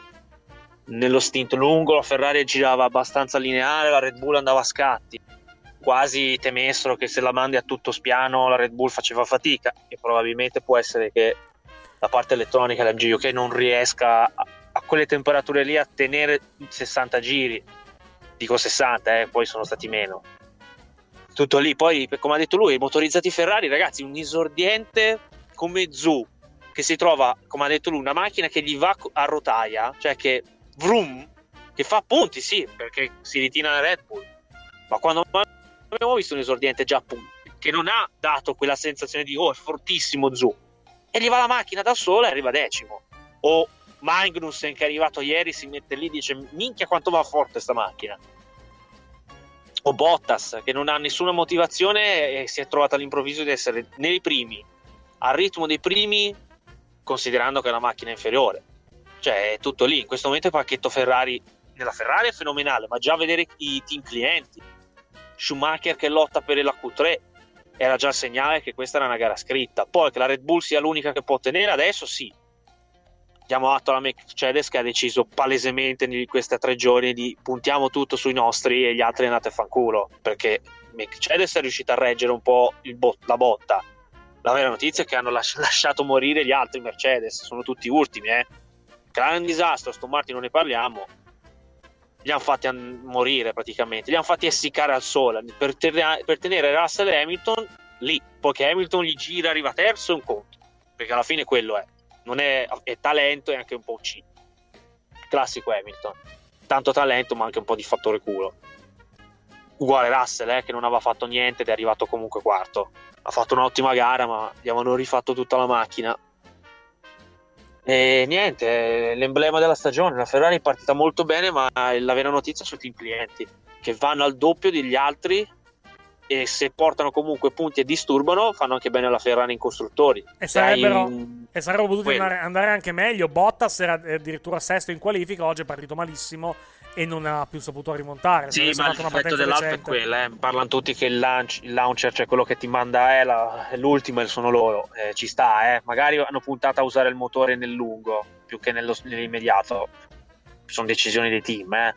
Però l'Alfa come ha dimostrato l'As sono macchine che vanno, non creano problemi ai piloti, tant'è ripeto che un esordiente si è trovato a dire oh sembrava andasse a rotaie, cioè, mi sono messo lì, partita. E, la- e invece vai a sentire quelli Mercedes e ti dicono eh, non c'è modo di, in questo momento di sapere come fare probabilmente Mercedes l'hanno capito per salvarla però rischiano di mettere 3 o 4 team alla mercé degli ultimi posti ripeto farà bene la Ferrari perché finché mettono team pilo- satelliti che rompono un po' le palle a Red Bull e Mercedes finché la Ferrari sfrutta il vantaggio io dico a Jeddah può fare altra doppietta non c'è dubbio che lo può fare tutto dipenderà da quanto Verstappen e Perez risolvono i problemi. Che ripeto, il discorso è che loro fanno in autonomia, non c'è test, non c'è clienti, non c'è test dell'anno scorso. Red Bull fa cavoli sua. Se fai due ritiri in due giri, per lo stesso problema alla fine vuol dire che uno, la macchina era spenta a livello di energie, due, c'è de peggio, eh? Non c'è mai una frenata, si va tutto spiano.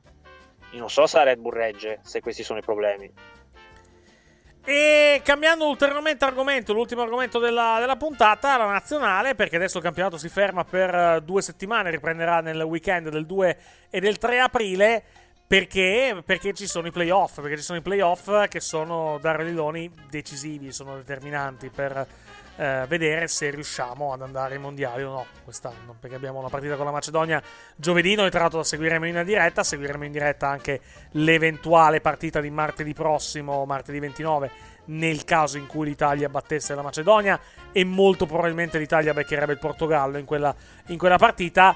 Impegno non facile, però dobbiamo provarle tutte praticamente perché non possiamo saltare il mondiale per la seconda volta consecutiva. Dario.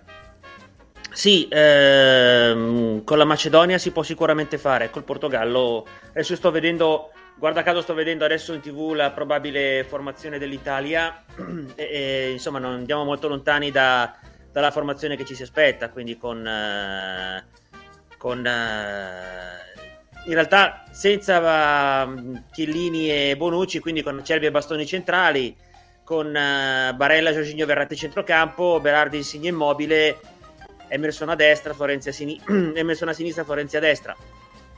Eh, si può fare, chiaramente io mi aspetto di vedere una Macedonia che non farà Murismo. grande gioco offensivo. 4-5-1, murismo e contropiede.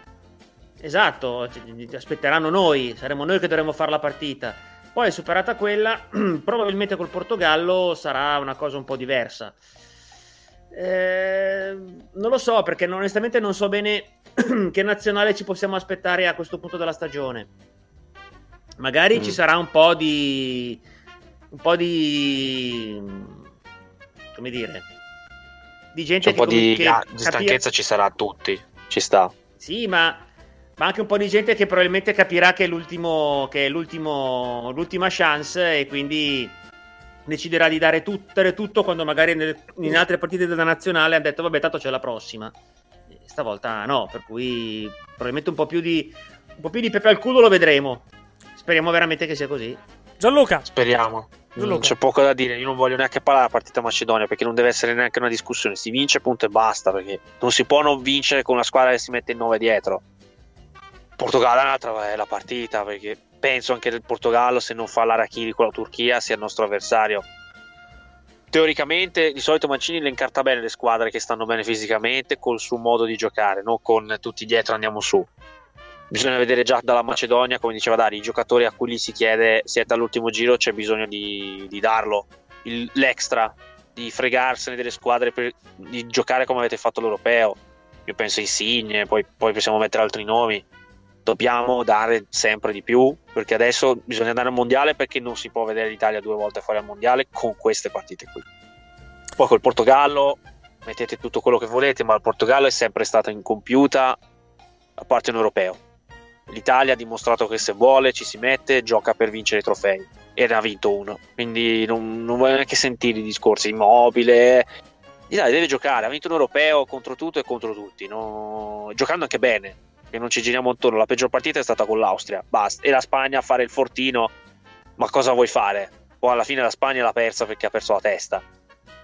Devi giocare così. Io non voglio neanche pensare a giovedì. Penso a arriviamo alla partita col Portogallo, come ha detto Dario, chi ha l'ultimo giro dia di più, perché contro il Portogallo serve il di più, perché l'Italia se vuole la batte il Portogallo, perché il Portogallo è sempre stato talento ma non vince mai, però l'Italia deve essere per una volta tanto, è il momento di tirar fuori le palle anche adesso, non è, non è il momento che ci gira tutto, in- però dobbiamo vincere, siamo i campioni d'Europa, per qualcuno di voi poi non torna più in nazionale.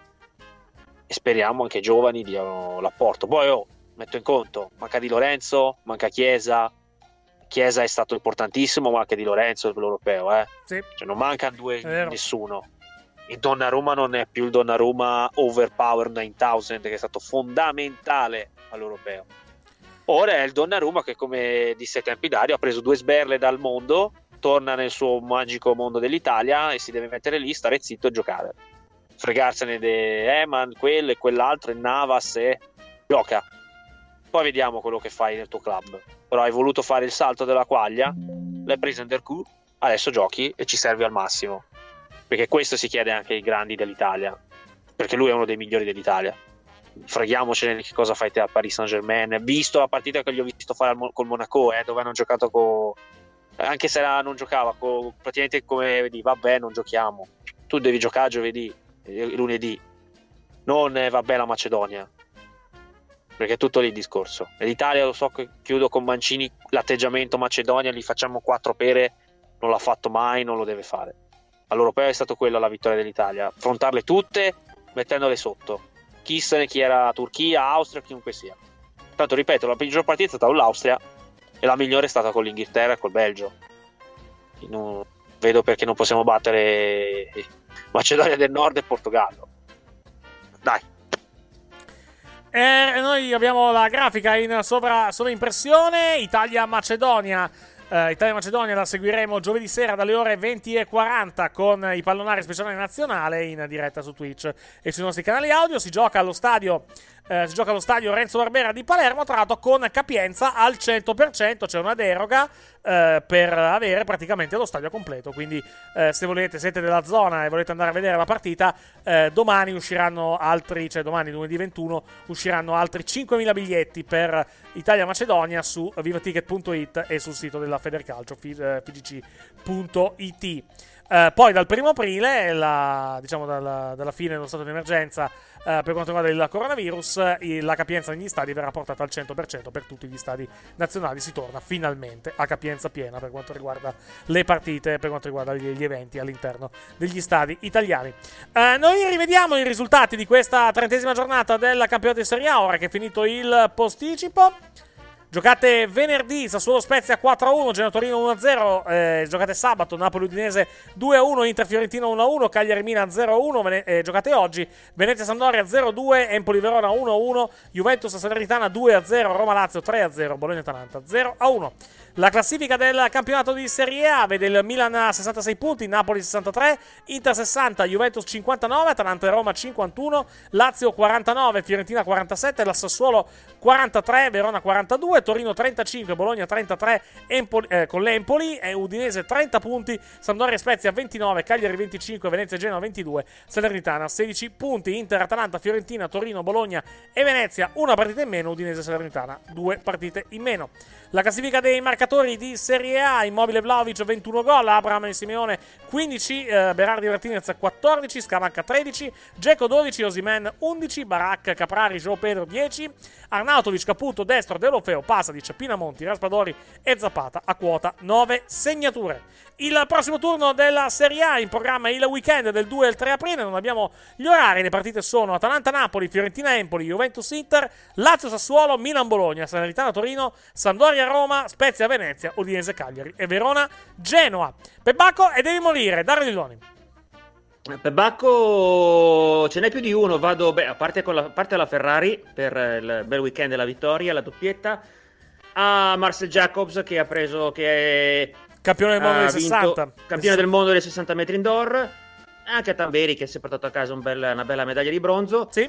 Eh, devi morire vabbè, ai cori razzisti contro Mike Magnan eh, di- della, della curva del Cagliari che hanno portato anche e anche al Corriere dello Sport che ha, che ha pubblicato e poi cancellato una notizia che diceva che tutto sarebbe partito da, da una provocazione di Magnan subito cancellato post e articolo subito cancellato sul sito cosa che non gli ha impedito comunque di ricevere una tempesta de merda di proporzioni importanti L'avevano già fatto con Ken, figurati. Quindi non hanno capito Eh, niente. figurati. Devi mo- Cagliari Parliamo che de- Torino. del, del giornale diretto da un uomo che il giorno dopo che l'Italia vince, il- vince la medaglia olimpica nel curling dice che nel curling frega un cazzo a nessuno. No, quello era coso, era come si chiama? Zazzaroni? No, no era Cri- Zazzaroni? Ah, eh, Cri- Criscitiello era, l'aveva detto a Sport Italia. roba- Zazzaroni, Zazzaroni. Zazzaroni Anche ha scritto Zazzaroni. del Tutte- curling. allora tutte e due. cazzo. Allora tutte e due. Eh, dicevo, eh, deve morire, io lo do alla Lazio perché il primo tempo del derby oggi è assolutamente sconcertante per una squadra, per una squadra come, come la Lazio. Sarri, Sarri ha detto poi in, eh, nell'intervista post partita, ha detto una roba... eh, eccolo qua, dopo l'1-0 abbiamo perso la testa, approccio inesistente. Contando che l'1-0 è arrivato al primo minuto mi sembra preoccupante come, come cosa dire dopo l'1-0 abbiamo perso la testa. Chiaro che prendere un gol a freddo non fa mai piacere a nessuno, però se dopo l'1-0 praticamente molli al primo minuto, insomma, non un buon segno, francamente. Anzi, direi, direi un segno abbastanza inaccettabile, francamente, per quanto mi riguarda, quanto mi riguarda la Lazio. Eh, il pebacco di giornata mio eh, lo, do a, lo do a Pellegrini, che ha fatto un gol fantastico sul calcio di punizione. Per il, sempre parlando di derby, tra l'altro, il calcio di punizione del, del 3-0 della, della Roma. Calcio di punizione, tra l'altro, che è stato citato qualche minuto fa dal social, ma- dal social media manager della Roma. Possiamo vedere l'immagine che hanno postato. Ah, pensavo quello del Verona. No, no, della Roma hanno postato praticamente questa immagine di Pellegrini che calcia il San Pietrino che hanno messo in vendita in questi giorni a 104 euro, tra l'altro, col logo, eh, col logo della Roma. Eh, non, diciamo, non credo che abbia tirato un San Pietrino, però diciamo che la- la- il calcio di punizione Le, di... le mani di, Stra- di Stracoscia sembrava un San Pietrino, eh. Si è piegato il dito al tiro, figurati. È un gran tiro, è un gran tiro. È preso anche, tiro. tra l'altro, un'angolazione, un'angolazione assolutamente pazzesca.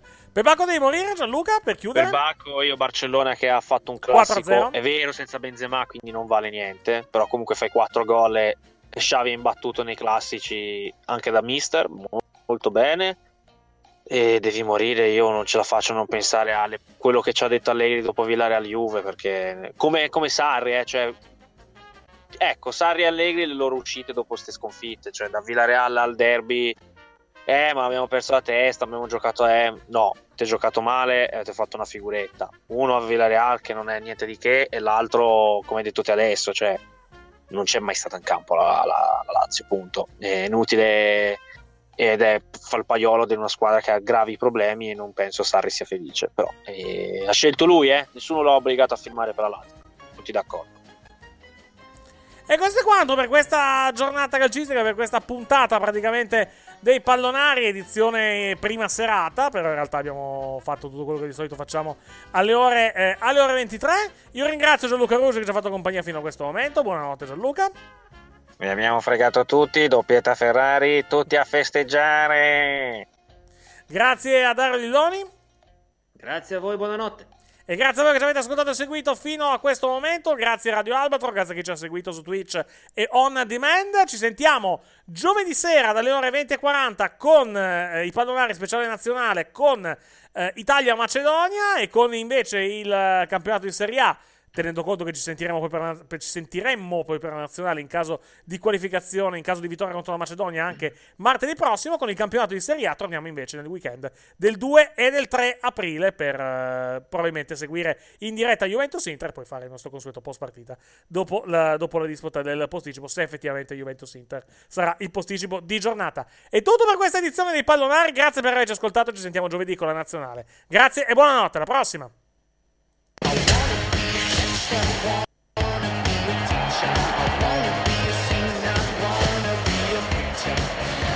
Entra in campo con Team. Lega Serie A e Team hanno presentato la Serie A Team.